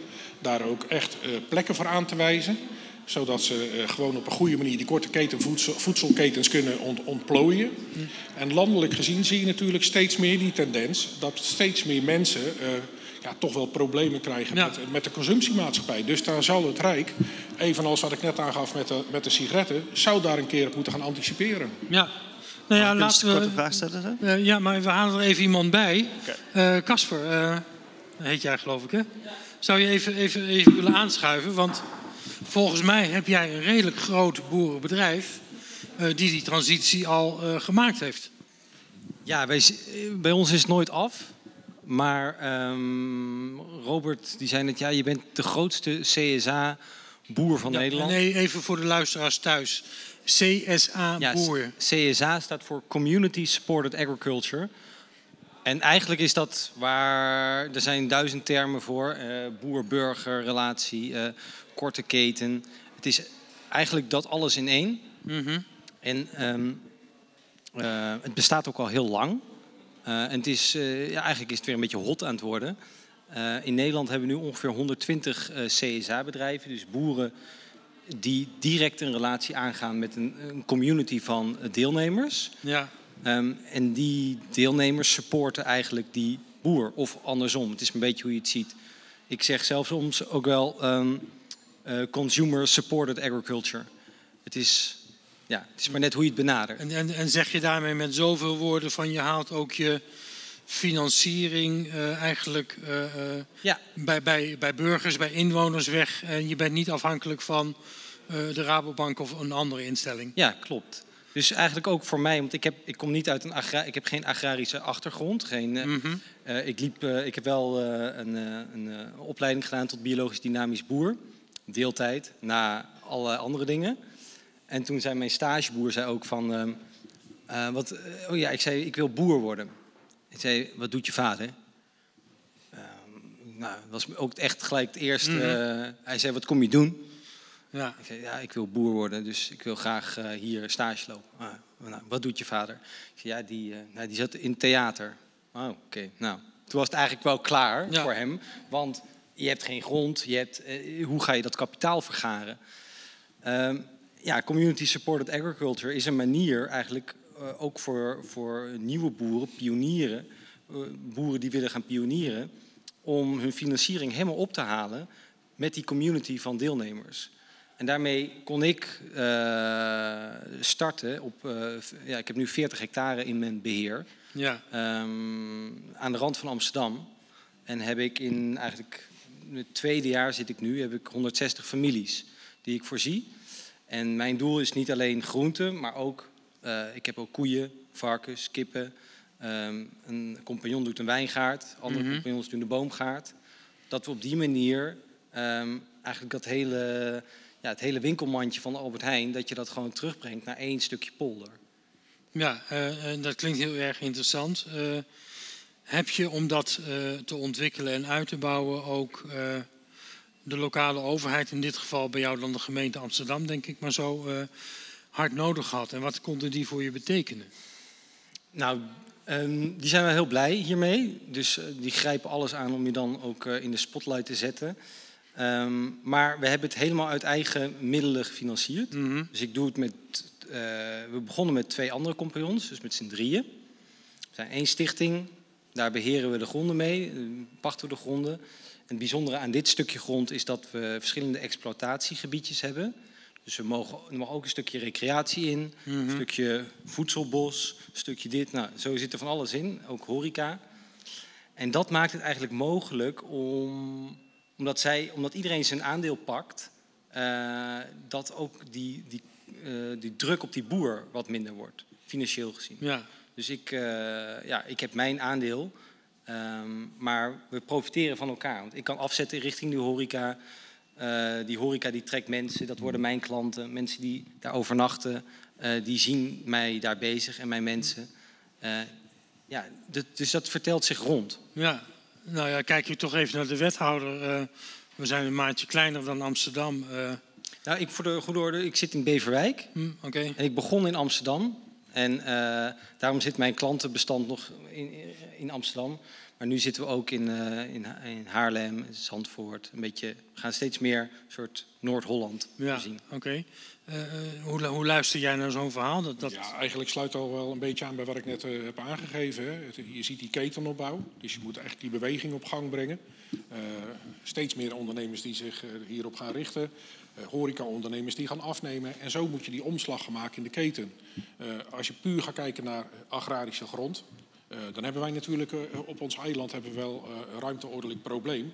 We hebben heel veel vraagstukken die we op een klein stuk grond moeten ontplooien. Als ik al kijk hoeveel moeite we hebben om die 10.000 woningen een plek te geven, binnenstedelijk, zou je wel goed moeten gaan kijken van hoe gaan we met die vraagstukken om. Want het is wel heel belangrijk. Je moet daarmee in gaan bewegen. En we hebben natuurlijk ook heel veel landbouwgrond nog op het eiland, 37 boeren. Dus daar zou je mee in overleg moeten gaan van welke kentering zouden jullie nu kunnen maken om ook deze beweging te gaan maken. En wat heb je daarvoor nodig? Wat bedoelt u met deze beweging? De beweging die jij zegt, dus uh, meer naar de korte keten toe. Ja. Want ze willen natuurlijk hun geld genereren om ja. ook hun, uh, hun, inkomsten te hebben. Nou, daar zit ook een stukje export bij, naar, uh, misschien nog niet eens naar buitenland, maar dichterbij. Maar je zou moeten kijken van hoe kan je nou die zelfredzaamheid op je eiland creëren door die boeren daar mee te krijgen. En dan heb je ook weer die banken nodig en het systeem uh, wat aangepakt moet worden. Want wij kunnen als kleine stad, als Dordrecht wel zeggen... boeren, je moet dat doen. Dat gaan ze doen. Maar er staat er aan de andere kant wel een hoofdkantoor van de Rabobank in Amsterdam... die zegt, ja, hou eens even, kom eens even. En dat, dat probleem moet je met elkaar oplossen. En daar heb je de landelijke politiek voor nodig. Ja, uh, er komt een vraag uit de zaal. even aan die kant van de camera graag.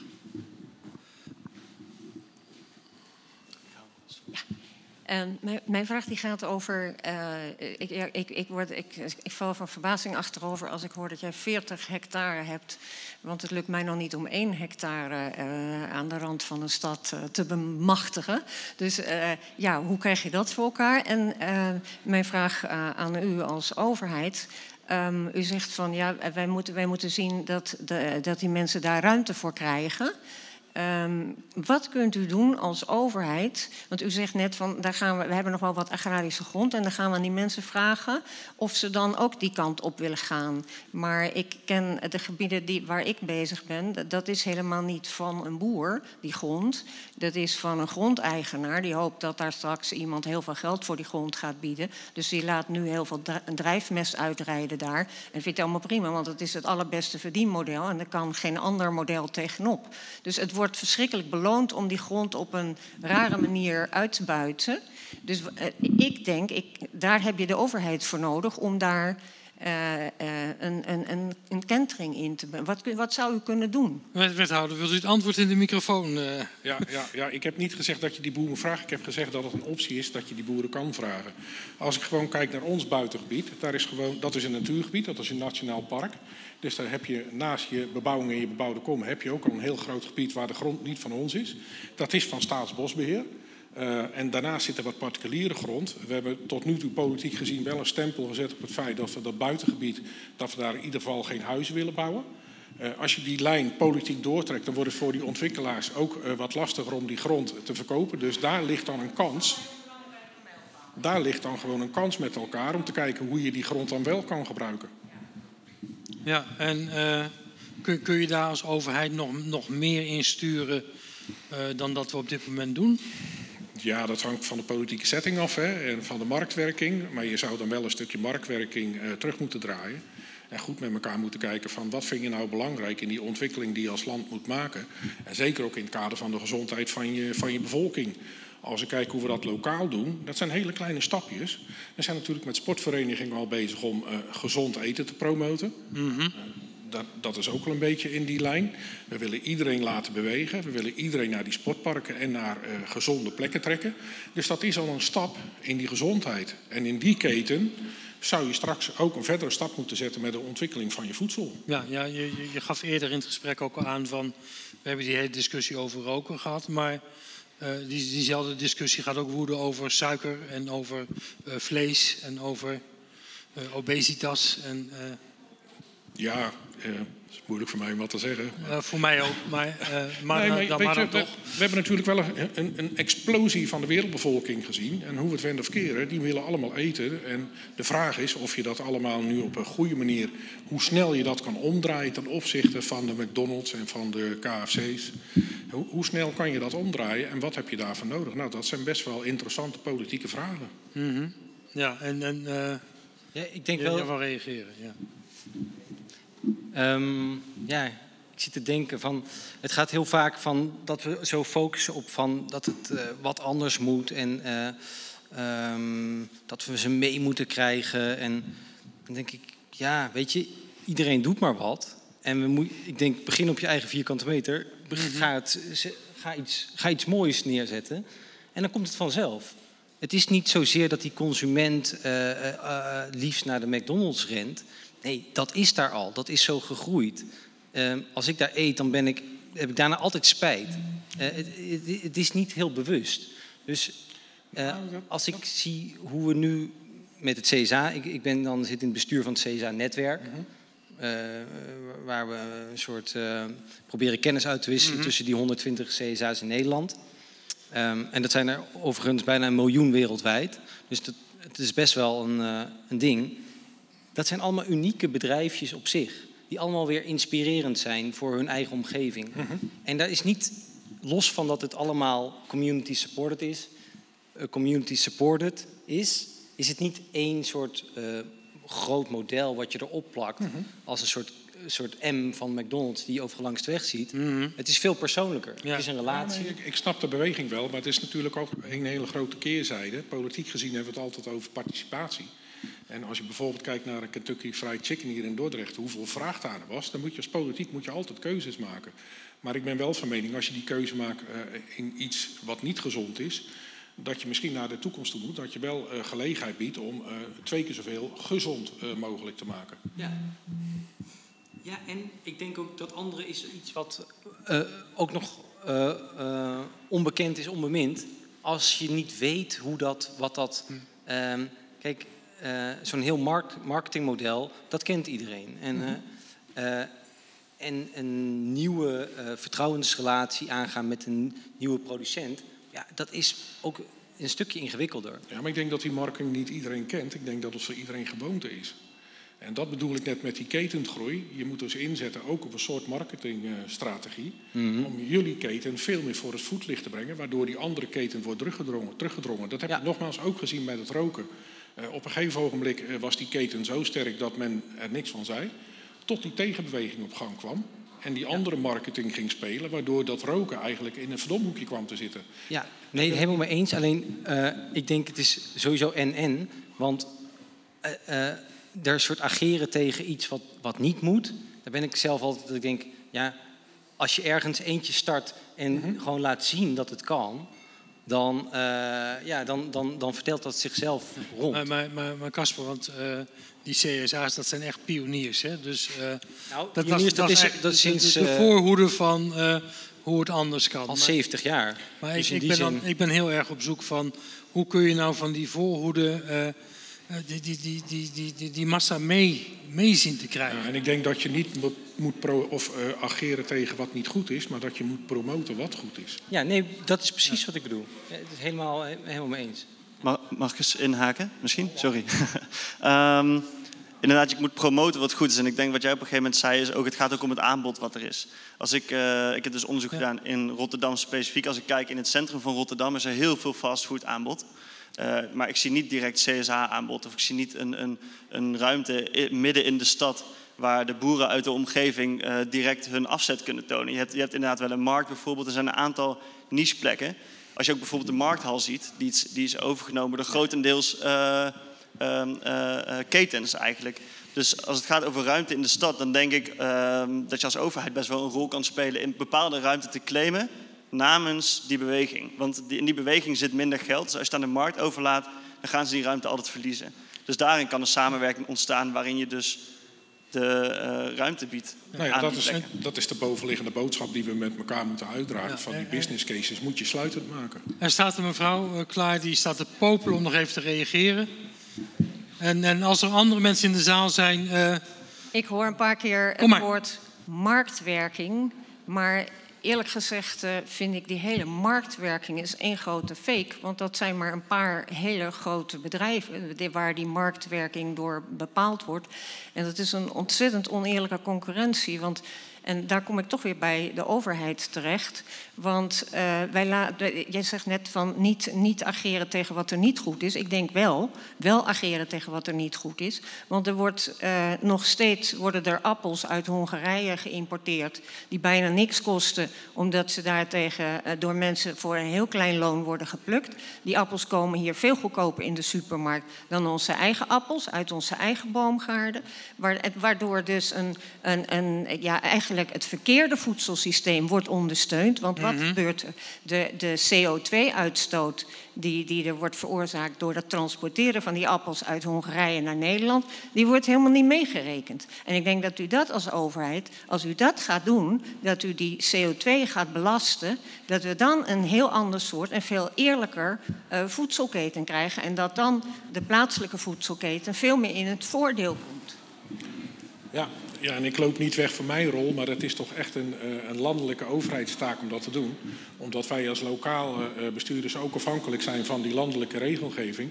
Maar ik ben het wel eens met uw constatering, die marktwerking is doorgeslagen. En als je die projecteert op hetgeen hier vanavond allemaal te zien is, ja, dan zitten daar gewoon aanknopingspunten aan waar je als lokale politiek eens goed naar moet kijken hoe je dat kan stimuleren. Ja, en je, zegt dat het landelijke overheid is bijna Europees politiek dit, hè? Ja, bijna wereldpolitiek, want het voedselprobleem gaat verder dan Europa natuurlijk. Ja, en uh, is er iemand die een vraag wil stellen? Nee? Oké. Okay. Uh... Maar uiteindelijk moet wel iemand de eerste stap ook zetten. En volgens mij kan dat ook wel op, uh, op, op kleine schaal. Ik snap wel dat je natuurlijk afhankelijk bent van een heleboel schalen. Maar ik heb uit Rotterdam wel verhalen gehoord van wethouders die een uh, in hebben gezet voor de korte keten. En dat heeft uh, nu, wat is het, acht jaar later, heeft dat nog steeds impact. En iedereen is nog steeds lovend, omdat er één wethouder was die zei: Ik ga hier achter staan, ik ga me hierop inzetten. Ja. En natuurlijk loop je altijd tegen grenzen aan. Maar het is... Ja, nee, want inderdaad, uh, wachten op landelijk en dan wel Europees beleid. Ja, um, wij hebben ook de kans gekregen van de provincie Noord-Holland om, dit, om ons stukje te gaan ontwikkelen zoals we dat nu doen. En uh, ja, er is altijd weerstand in het begin. En nu, uh, nu merk je wat het, uh, wat het voor een impuls geeft aan de omgeving. En daar, nu staan alle wethouders in de rij om, om even kennis te maken met de boer. Ja, ja en dan denk je ook... de boer waarvan gedacht werd, die komt helemaal niet uit een boerenfamilie. Nee, ja, en dan denk je, ach reet, weet je, je doet het gewoon. Maar, um... Gelukkig heb ik al vier jaar contact met de boeren ja. in Dordrecht. Ja. Maar we zijn natuurlijk wel aan het kijken wat we kunnen doen. Maar daar kan ik nu niet te diep op ingaan, dat ik valse hoop wek. Maar we zijn wel aan het kijken van hoe kunnen we dit... Uh... Ja, maar daar ga, ga ik er toch even, even, even één, één vraagje over stellen, uh, wethouderstam. Want uh, in Dordrecht zijn we heel bewust bezig met... goed omgaan met onze ruimte. We gaan een stadspark XXL aanleggen ter grootte van uh, Central Park, geloof ik. Nou, echt, echt gewoon gigantisch. Zit daar dan ook ruimte om uh, CSA. zo'n soort CSA toe te passen, waar, waar uh, een, een, mix van allerlei activiteiten interessant voor de burger plaatsvindt? Nou, niet, niet direct benoemd. maar we zijn daar natuurlijk wel bezig met klimaat, sport, recreatie en biodiversiteit. En als je biodiversiteit heel breed bekijkt, zou je kunnen kijken welke mogelijkheden er liggen om dit ook hier toe te passen. Mm -hmm. Zeker aan die, uh, aan die randen. Ja, dus, dus, dus daar, daar liggen wel ja, ja, kansen Biolo gem biologische gemengde tuinderijen. Uh, gemiddelde tuinderij heeft 70 gewassen. Um, en die ook weer in verschillende stadia groeien als je ziet wat dat, voor wat dat doet voor de biodiversiteit. Ja, het, is, het is vooral bedoeld als klimaatbuffer, recreatie en sport. Maar nogmaals, vanuit die biodiversiteit zou je goed kunnen kijken van welke mogelijkheden ja. liggen. Ja, interessant. Ja, zeker. Uh, zijn er nog meer dingen waarvan je dacht van dat heb ik vandaag echt hier gehoord en dat is iets uh, dat, dat heeft me zo geraakt, dat wil ik echt meenemen? Nee, maar ook wel een hoop bevestiging. Uh, gewoon dat je goed de verbinding tussen al die schakels moet, uh, moet vinden om dit zeg maar een stap verder te brengen. En, en, daarom is het ook goed dat hier een vierdaagse over is. Ja. En dat iedereen dit uh, tot zich kan nemen. En hopelijk zet het iets in beweging. Uh, wat al in beweging is, maar wat nog in een uh, sneltrein kan stappen. Wat gewoon echt nog kan groeien en ja. kan doorzetten. Nou, prachtige kansen. mag, ik, mag ik jou, Marcus Stam, hartelijk danken voor het geven van even een extra impuls en, en ook de vertaling naar de politiek. We hebben uit de zaal gehoord dat er heel veel te doen staat, ook om het, het hele systeem wat meer solidair te krijgen. Want inderdaad, die appelboer in Hongarije heeft niet een al te best uh, salaris. Uh, dus, dus ja, daar, uh, daar moeten we iets mee. Dank je wel dat je hier wilde zijn. Um, ja. En tot een volgende keer, want ik denk dat dit schreeuwt om een vervolg. Hartstikke leuk en uh, succes met de vervolgstappen. En uh, als jullie hulp nodig hebben, uh, laat het weten. Ja. ja. Oké. Okay. Ja? Vincent. Jo. Vincent, ik, ik, wil met jou dan toch nog even kijken naar dat wereldcafé. Je, je, mag even gaan zien. We hebben, een, we hebben een aantal mensen die hiervoor staan uit de zaal, die graag naar voren willen komen. En dan gaan we praten over CSA. Oké. Okay, uh, kom naar voren. Kom, kom het podium op.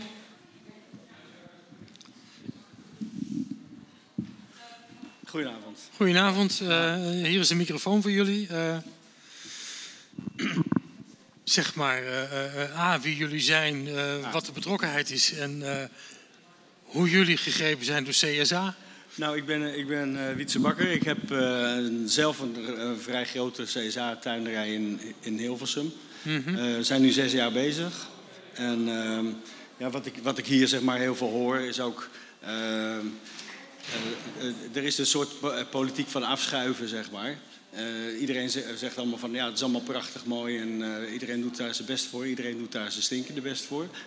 ik werk daar heel hard voor. Mm -hmm. Ik heb daar zes jaar al mijn energie in gestopt die ik heb. En um, wat ik zie is dat de politiek daar eigenlijk heel slecht op reageert. En dat zie ik hier eigenlijk ook wel gebeuren. Weet je wel, je ziet, ik snap ook wel dat een wethouder niet zelf kan zeggen van oké, okay, ik, ik, ik, ik, uh, ga hier, ik ga hier dit ga ik regelen. Want mm -hmm. dat, is, dat, gaat hij nooit redden in zijn eentje, dat snap ik ook wel. Maar wat ik wel zie is van dat er, ja, het is, het is vaak veel praten en weinig doen. Ja. En wij proberen eigenlijk het handen en voeten te geven.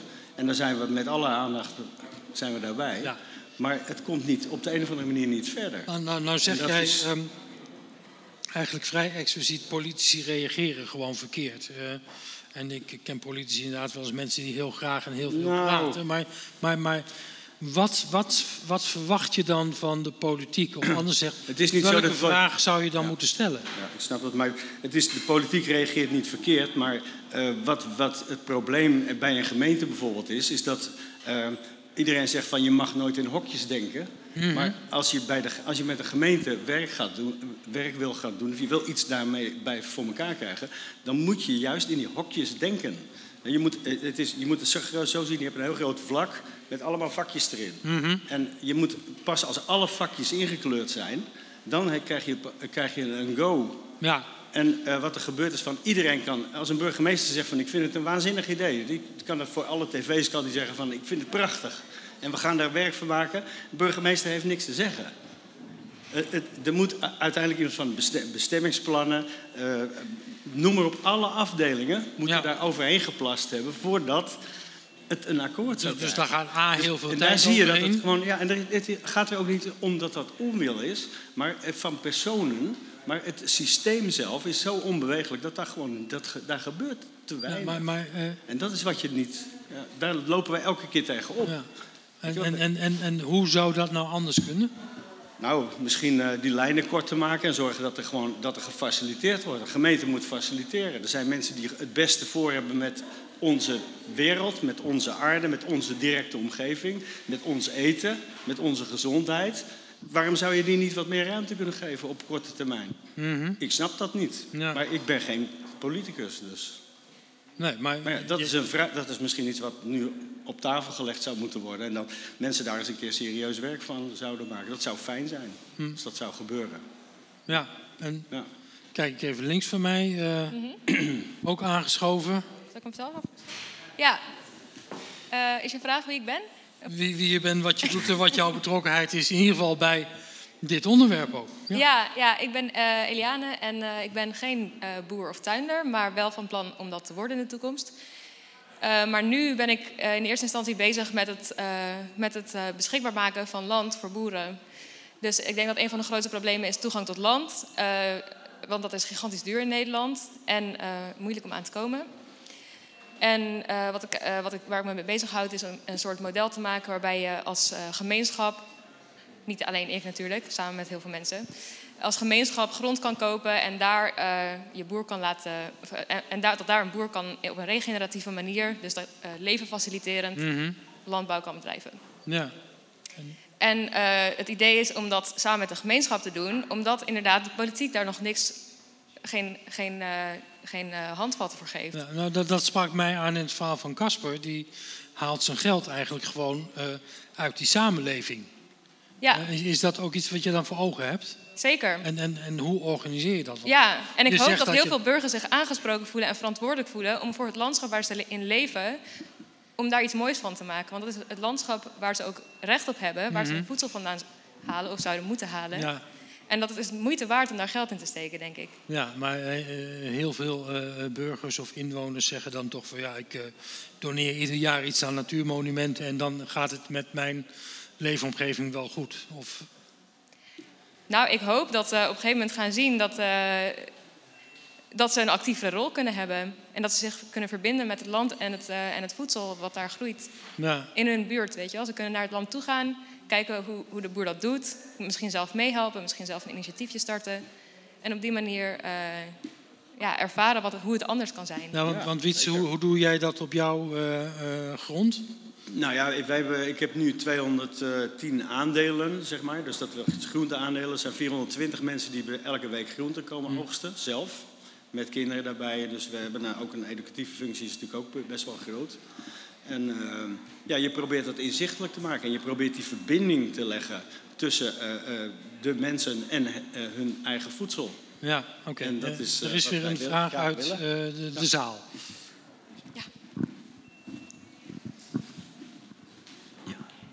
Ja, daar was ik weer. Um, even over de, de burger die, die daar wellicht niet toe bereid zou zijn. Nou, ik weet zeker dat heel veel burgers daar wel toe bereid zijn om mee te, te, doneren voor een stuk agrarische grond waar dan een boer aan de gang kan. Ik, ben, ik probeer ook uh, grond te faciliteren voor een boer die daar een CSA kan starten. Maar uh, ik was heel blij om te horen dat de wethouder zei dat hier in Dordrecht dat ze als gemeente hadden gezegd die grond bestemmen wij als agrarische grond. Want waar ik tegenaan loop in stadsrand, waar je zoiets zou willen doen, dat is dat die grond dan wat ze noemen warm of lauw is. Dus dat betekent dat niemand die grond gaat ver, verkopen voor een agrarische grondprijs. Dus daar komt dan toch weer die overheid in beeld beeld, die die bestemming moet gaan doen, of ruilverkaveling of wat ook, zodat wij als burgers, boerenbeweging, die grond ook voor een normale prijs, landbouwprijs, kunnen kopen of pachten. Want dat is mijn grote probleem, waar ik ja, 100 hectare grond die niet te koop is, omdat die gewoon lauw, warm, eh, alles is leuker dan duurzame landbouw. Nou, nou, nou ken ik uit de, de, de woningbouw, de constructie, dat als je sociale huurwoningen wil neerzetten, dat heet dan zo prachtig. Daar zit een onrendabele top op en daar doet de overheid geld bij om toch tot sociale woningbouw te komen. Zou je zo'n systeem dan voor grond ook moeten, moeten toepassen? Ik denk dat dat dat zou heel mooi zijn, maar het zou nog niet eens zo nodig zijn. Het belangrijkste is de bestemming. er is nu de hoop van projectontwikkelaars, van grondeigenaren, dat er ooit iets mogelijk is in zo'n stadsrand wat heel veel geld op gaat leveren, waardoor die grond dus ook nog eens een keer drie, vier, vijf, tien keer zo veel gaat opbrengen. Waardoor je hem nu niet kan kopen of pachten voor een normale landbouwprijs.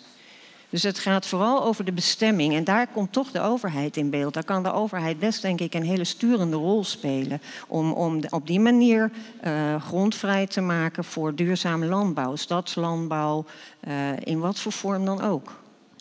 Ja, en uh, kijk toch ook weer even naar Wietse. Nou ja, dat, is natuurlijk dat is prachtig om, om, om dat te denken.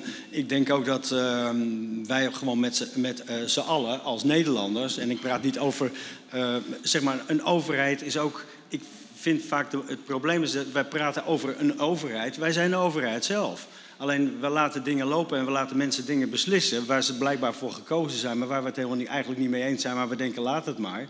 Ik denk dat het ook heel belangrijk is dat we met z'n allen zeggen van bijvoorbeeld, uh, uh, noem maar Land van Ons, ik weet niet of je daar wel iets van gehoord hebt. Dat is een organisatie die, die, die uh, land, gronden uit de markt trekt. Waardoor banken dus geen, geen mm -hmm. belang meer bij kunnen hebben om die prijzen maar op te drijven. Want dat is het probleem. De landbouwgronden worden hier aan, in no time wordt alles uitverkocht en wordt alles vastgelegd. En wij komen gewoon niet meer aan de goede gronden. De beste gronden worden gewoon volgelegd met, uh, met, uh, met uh, zonnepanelen. De slechtste gronden, die, die, die, die, die, daar moeten wij het als biologische boeren bijvoorbeeld maar mee gaan doen. Dan denk ik ook van, hoe kom je daarop? Wie verzint dit? Ik heb net zaterdag... En wij, wij doen het zelf. Hè? Het, is niet ja. zo, het is ook niet zo van dat je daar een overheid... Ik vind de overheid... Het is zo makkelijk om vingertjes te wijzen en te zeggen van, jullie hebben dat gedaan. Nee, wij doen het zelf. Ja, maar de overheid is wel een partij die daar invloed kan uitoefenen. En, en uh, ik denk landelijke overheid, provincie, ja. uh, gemeente, allemaal kunnen ze daar een rol in spelen. En ik denk ook dat je allemaal samen moet werken. Weet je? Mijn streven is ook om met de gemeente aan tafel te zitten en samen te kijken hoe kan je nou die grond beschikbaar maken voor die, voor die, voor die duurzame landbouw. Ja. Ik denk ook ja, dat je het samen moet doen. Dat denk ik ook. Dat, moet sowieso, dat is het woord, ja. samen. Ja. Ja. ja. maar wat ik wij dus hebben heel ook erg... gemeenschapslandbouw, dus dat is, wil zeggen dat wij dat met z'n allen doen. En, uh, ik ben niet, ik ben een tuinder, ik, ik ben de tuinder van een groep mensen. Ja. En die hebben de verantwoordelijkheid voor hun eigen voedsel.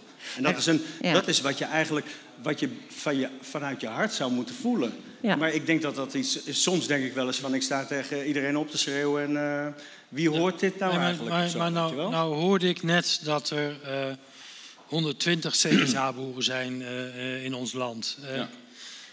En die hebben ook een netwerk met elkaar. Hoe kan dat netwerk dan ook bijdragen of meehelpen om, om in ieder geval dat geluid wat, wat dichter en wat beter bij de politiek te krijgen? ik, denk, ik denk dat dat, dat, ik denk dat dat, dat op zich niet zo heel erg uh, moeilijk hoeft te zijn. Maar als je over 200 tuinderijen spreekt, hoeveel mensen vertegenwoordigen wij? Dit is, een, dit, dit is een druppel op de gloeiende plaat. Mm. Het is natuurlijk gewoon te erg, en dat ook nog eens een keer, dat het, uh, dat het uh, zo is dat, ik wil niet zeggen dat wij elitair zijn, maar wel dat de mensen die, die beter geld te besteden, ja. die geld te besteden hebben, die haken bij ons vrij makkelijk aan. Ja. Maar mensen die, die, uh, die spullen bij, uh, bij, bij de Lidl of bij de Hoogvliet uh, kopen elke dag, die, die komen niet bij ons terecht. Nee, maar die en ik kan ze dat... duizend keer zeggen dat het helemaal niet zoveel scheelt in prijs. Nee. En dat we daar ook oplossingen voor hebben. Ja, nee, maar, maar die komen gewoon niet. Nee, maar en voor een deel zit dat inderdaad in die opvatting van wij hebben weinig te besteden, dus ja. we moeten bij de Aldi en de Lidl zijn. Ja.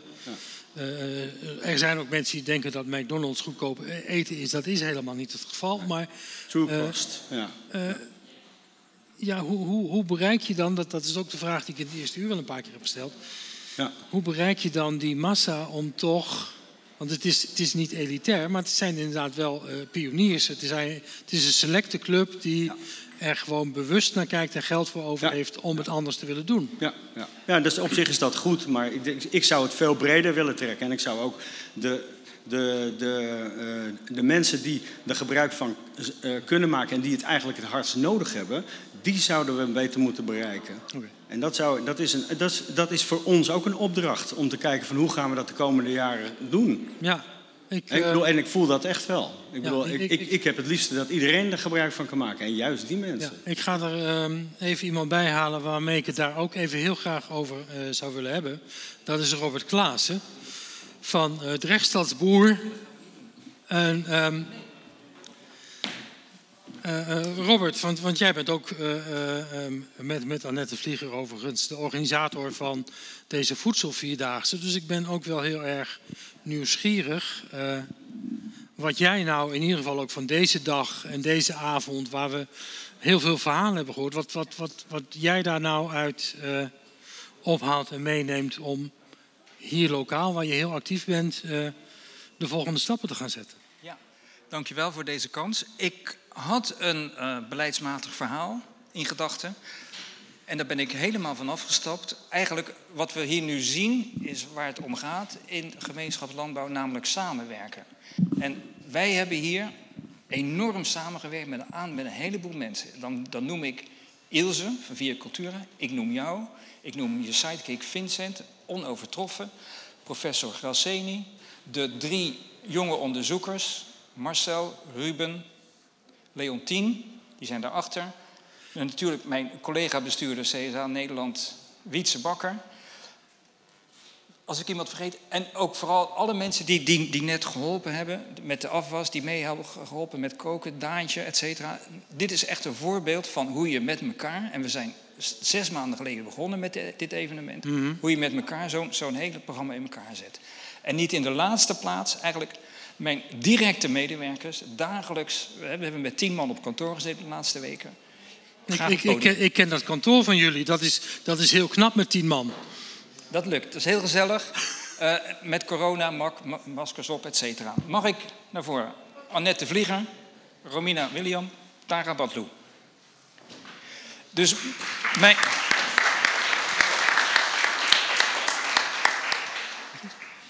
Wij hebben dit met elkaar gedaan. Dus wat ik, wat ik van deze dag meeneem eigenlijk is dat je, als je, dat je, dat je samen wel mhm. iets kan bereiken en iets met impact.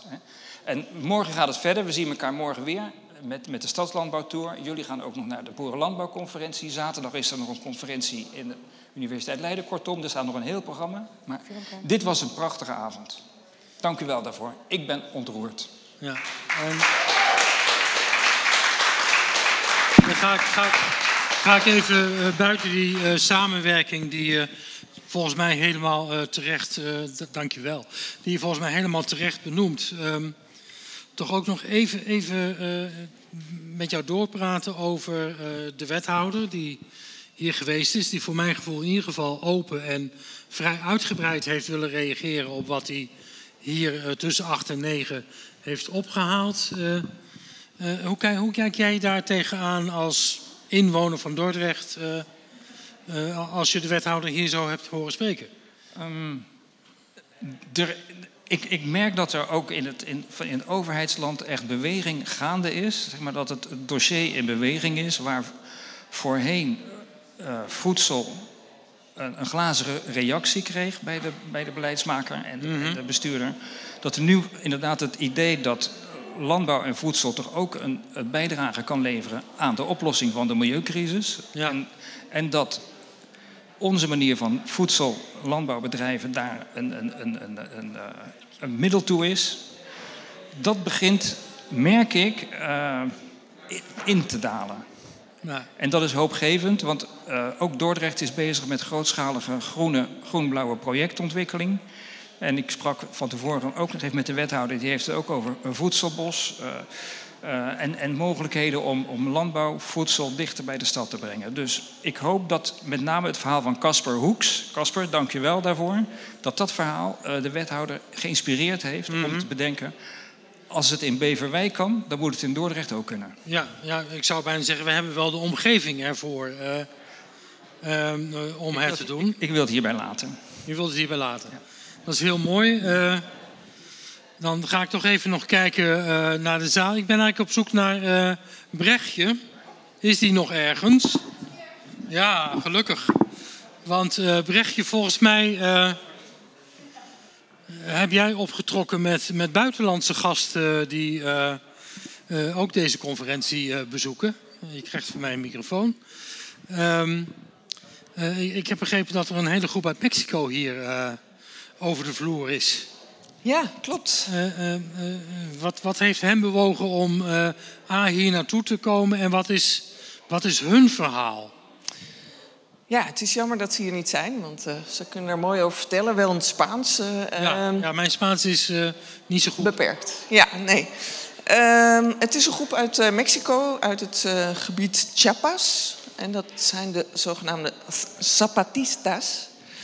Uh, dus een groep van 150 mensen die in Europa zijn om het verhaal van het Zapatistas uit uh, Mexico te vertellen. En dat is een gebied uh, die eigenlijk op een gegeven moment gezegd heeft van wij willen het echt anders. Wij hebben het gevoel dat we de greep op ons eigen gebied kwijtraken. Mm -hmm. Ze hebben daar een korte, maar hevige strijd gevoerd. Daarna zijn ze met de regering een overeenkomst overgekomen. En uh, zijn, hebben eigenlijk uh, autonomie teruggenomen over hun gebied. En bedoel je strijd dan gewoon echt fysieke strijd? Ja. Uh, dat was in het jaar dat de verkiezingen waren. Dat is bij ons volgend, volgend jaar. Dus ik weet niet, misschien een ideetje. Maar, gemeenteraden, hè? ja, ja. Uh, en, en die regering die wilde die strijd niet. Het kwam niet zo goed uit, politiek gezien. Mm -hmm. Dus dat was een goed moment om uh, zich even te roeren. Toen zijn er afspraken gemaakt. En dat was het, uh, de start van de Zapatistas, die in hun gebied dus van onderop eigenlijk weer voedsel zijn gaan verbouwen. Gezondheidszorg, scholing, allemaal vanuit hun eigen behoeften en in, in versterken van hun eigen gemeenschap. En daar uh, en, zijn we wel benieuwd naar hoe ze en, dat en, gedaan hebben. En, zeg je daarmee eigenlijk dat uh, door solidariteit toe te voegen aan dat wat ze aan het doen zijn, uh, gaat zoiets leven en werken? Ja, dus weer ownership nemen. Mm -hmm. En uh, de Zapatistas zijn dat, maar in Spanje heb je ook zo'n gebied. In Italië heb je daar mooie voorbeelden van. Die zijn iets minder van ja. huis. En uh, ja, waarom zou dat in Nederland niet kunnen? He, we krijgen ze altijd. Ja, we, dat zijn allemaal die grote systemen, daar kunnen we niets aan doen. Nou ja, het kan eigenlijk wel. Uh, alleen je moet er en vanuit de, uh, de, de, politiek en de overheid de ruimte voor krijgen. En je moet kijken hoe je dat van onderaf kan ja. opbouwen met elkaar. Ja, het is bijna een boeddhistisch uitgangspunt. Hè? Wees, wees de verandering die je wilt bereiken. Ja, niet lullen, maar poetsen, zeg. Zeg ze toch in deze ja. regio. Gewoon uh, hoppeta aan doen. Mm, Oké, okay. en uh, hoe, hoe, kwam jij zo bij deze uh, Mexicanen terecht? En, en, wat heeft het jou persoonlijk gebracht? Nou, het is, vanochtend hebben we ze voor het eerst ontmoet. En het is bijzonder om te merken dat... Hè, want we doen hier leuke gesprekjes, maar wij, wij maken ons zorgen over het voortbestaan van uh, de mensheid eigenlijk. Mm -hmm. uh, het, het, gaat echt niet goed met nee. het klimaat. En uh, wij voelen dat en wij proberen daar wat aan te doen. En zij doen dat ook. En dat is heel. Um, ja, dat, dat geeft hoop. He, dus we zijn hier ermee bezig, maar daar ook. Er zijn overal op de wereld mensen bezig die echt het gevoel hebben: jongens, het gaat niet goed. En we moeten gewoon wat gaan doen nu. Ja. Dus, uh... ja, en het, nou, het, het, grappige is, want we hebben dat uh, wereldcafé gehad uh, voordat de uitzending begon. wat ik daar in ieder geval aan tafels hoorde, was inderdaad ook dat, dat ownership en zorgen dat je echt, echt in die samenleving lokaal de schouders eronder durft uh, te zetten. En het is niet zo moeilijk. Hè? Met één hectare kan je een CSA beginnen. Je kan met 15 huishoudens, dus dat kan ook bij jou in de straat of in je mhm. flatgebouw of in je studentenhuis, kan je een voedselcoöperatie beginnen. En dan kan je de boeren in je eigen omgeving vragen om hun producten aan jou te leveren. Aangevuld met producten van de biologische groothandel. Mhm. En op die manier begin je met het ombouwen van je eigen voedselsysteem. Ja. Dan hoef je dus niet meer naar die supermarkt. We moeten echt substantieel buiten de supermarkt om ons voedselsysteem gaan mhm. organiseren. Want alleen dan hebben we als boeren een onderhandelingspositie met die supermarkt. Ja, maar, maar, maar hoe krijg je dat dan bij mensen tussen de oren. Want het is een heel verleidelijk en ja. mooi uitgangspunt, denk ik, uh, om, om, met je eigen buren, dat is ook nog eens even heel goed voor je straat en voor je buurt, uh, nou, daarmee bezig te gaan. Weet je wat het grappige is? Als je elkaar dus ziet in zo'n voedselcoöperatie, je moet één keer in de zoveel tijd moet je helpen. Hm. Dan doe je een klusje samen met andere mensen uit je buurt. Ineens leer je die mensen een beetje kennen. Ja. En dan loop je door je straat en er zijn ineens drie, vier mensen die je een beetje kent. Goh, wat leuk. Je, je dochter was geslaagd van het weekend. Uh, leuk feestje gehad. Ja. Nou, uh, en dat klinkt raar, maar dat is zo'n ontzettende meerwaarde. Dat je dus ineens in je eigen omgeving weer een gemeenschap gaat vormen. Ja, nou, ja ik, moet ineens denken, ik woon in een buurt waar uh, een, een, plantsoen uh, lag wat nogal verwaarloosd was. Daar heeft de gemeente gezegd van wij willen het wel aanplanten als jullie in de buurt het gaan onderhouden. Ja, daar onderhouden we nou een plantsoentje. Um, maar je kan dus ook gewoon zeggen van we gaan een groentetuin onderhouden of we gaan echt voedsel produceren. Ja, en dan draag je bij aan gezond lokaal voedsel, aan een gezonde, aan een lokale gemeenschap, een lokale economie die zich ontwikkelt. En aan sociale cohesie. Je leert ineens je buren kennen. Ja. Want die kwam je helemaal nooit tegen in die supermarkt, is zo anoniem als wat. Maar nu leer je elkaar gewoon een beetje kennen. En daar groeit het volgende weer uit voor. En wij rollen als overheid hele programma's uit om eenzaamheid tegen te gaan. Maar hier ligt de oplossing voor een deel. Zeker. Ja. En dat kan ik vanuit mijn eigen voedselcoöperatie bevestigen. Hm. Mensen leveren een bijdrage, zinvolle bijdrage. Iedereen kan helpen om zo'n voedselcoöperatie te laten runnen. En dat geeft een goed gevoel. Je draagt bij, je wordt gewaardeerd over wat je doet. En je leert nou ja, mensen in je omgeving kennen. Heel mooi dat je dat nog even willen vertellen. Dank je wel daarvoor. Ehm, ja, wij, wij, schieten al een beetje naar het eind van het uh, programma. Twee uur gesproken over uh, alles rondom voedseltransitie. Over klimaat ook. Eh, ik denk dat er heel veel transities eigenlijk zijn die met elkaar samenhangen. Of het nou energie, klimaat, voedsel is. Um, je zei al, we maken ons zorgen over, over de wereld. Ik denk dat dat besef wel steeds breder begint door te sijpelen eigenlijk. Dus, uh... Laten we hopen dat we niet te laat zijn en er even flink de schouders op. Ja, ik, ik, ik, ik word wel hoopvol van zo'n avond als deze. ik vond de sfeer ook heel geweldig in deze hal. Dus, dus, dus als we dan toch even terugblikken op wat we hier hebben meegemaakt. Vanaf het, het veganistische eten van een lokaal restaurant hier. Een ongelooflijk leuke sfeer met heel veel mensen die heel actief bezig zijn om landbouw anders te willen vormgeven. Om er anders mee om te gaan. Ik ben ongelooflijk blij dat uh, die voedselvierdaagse er heel erg geweest is. ik zat een beetje te kijken naar boer-burger dialogen Hoeveel is die dialoog nou precies tot stand gekomen? Moest een beetje denken aan de boer-burgerbeweging, die volgens mij die dialoog, die dialoog helemaal niet wil. Uh, het is ongelooflijk belangrijk, denk ik, dat we die dialoog voortzetten. Komende dagen is er nog van alles over uh, te doen, gelukkig. En dan is het volgens mij een kwestie van, uh, van meters maken. Dus uh, daarvoor gaan. Dus ik wil iedereen ehm, in de zaal heel hartelijk bedanken dat u hier naartoe bent gekomen naar de Biesboshal in Dordrecht. Prachtige oude historische monumentale hal die binnenkort een nieuwe bestemming krijgt. Ik ben heel erg benieuwd wat we ermee gaan doen. Maar als ik kijk wat je erin kunt doen, denk ik van uh, dat moeten we meer doen. Dus die bestemming, uh, nou ja, uh, We hebben zomaar, zomaar, wel een paar ideeën daarover. Een foodhall, hè? allemaal kleine producenten die hier hun, uh, hun voedsel ja, tentoonstellen. Ruimte voor dit soort conferenties in ieder geval. Ik wil de wetenschappers die hier hun verhaal hebben gehouden heel erg hartelijk bedanken voor hun bijdrage aan deze twee uur. Vincent als antropoloog, die toch ook een vraag aan een grootheid in zijn eigen studie durfde te stellen daarover. Heel erg bedankt voor die bijdrage. En dit programma is natuurlijk alleen maar mogelijk omdat er heel veel mensen heel actief zijn in de techniek. Ik noem Paul Henderson, Hans de Bruin die altijd alles opbouwt, klaarzet, het geluid verzorgt. Ilse, Hakan die de cameraregie uh, weer meesterlijk heeft gedaan. En dat was best lastig met alle bewegingen hier op het podium vandaag. Dus complimenten daarvoor. Mensen, dank u wel. Praat nog na in deze hal. Uh, ga met je buren praten. Uh, start een initiatief. Zorg dat we ons eten terugwinnen van de supermarkt en de grote ketens. En um, laten we gezonder gaan eten. Ehm, en de aarde daarmee ook een stukje helpen. Iedereen heel hartelijk bedankt. Ik vond het een hele leerzame avond. En wat Via Cultura betreft, we zijn er iedere donderdagavond live.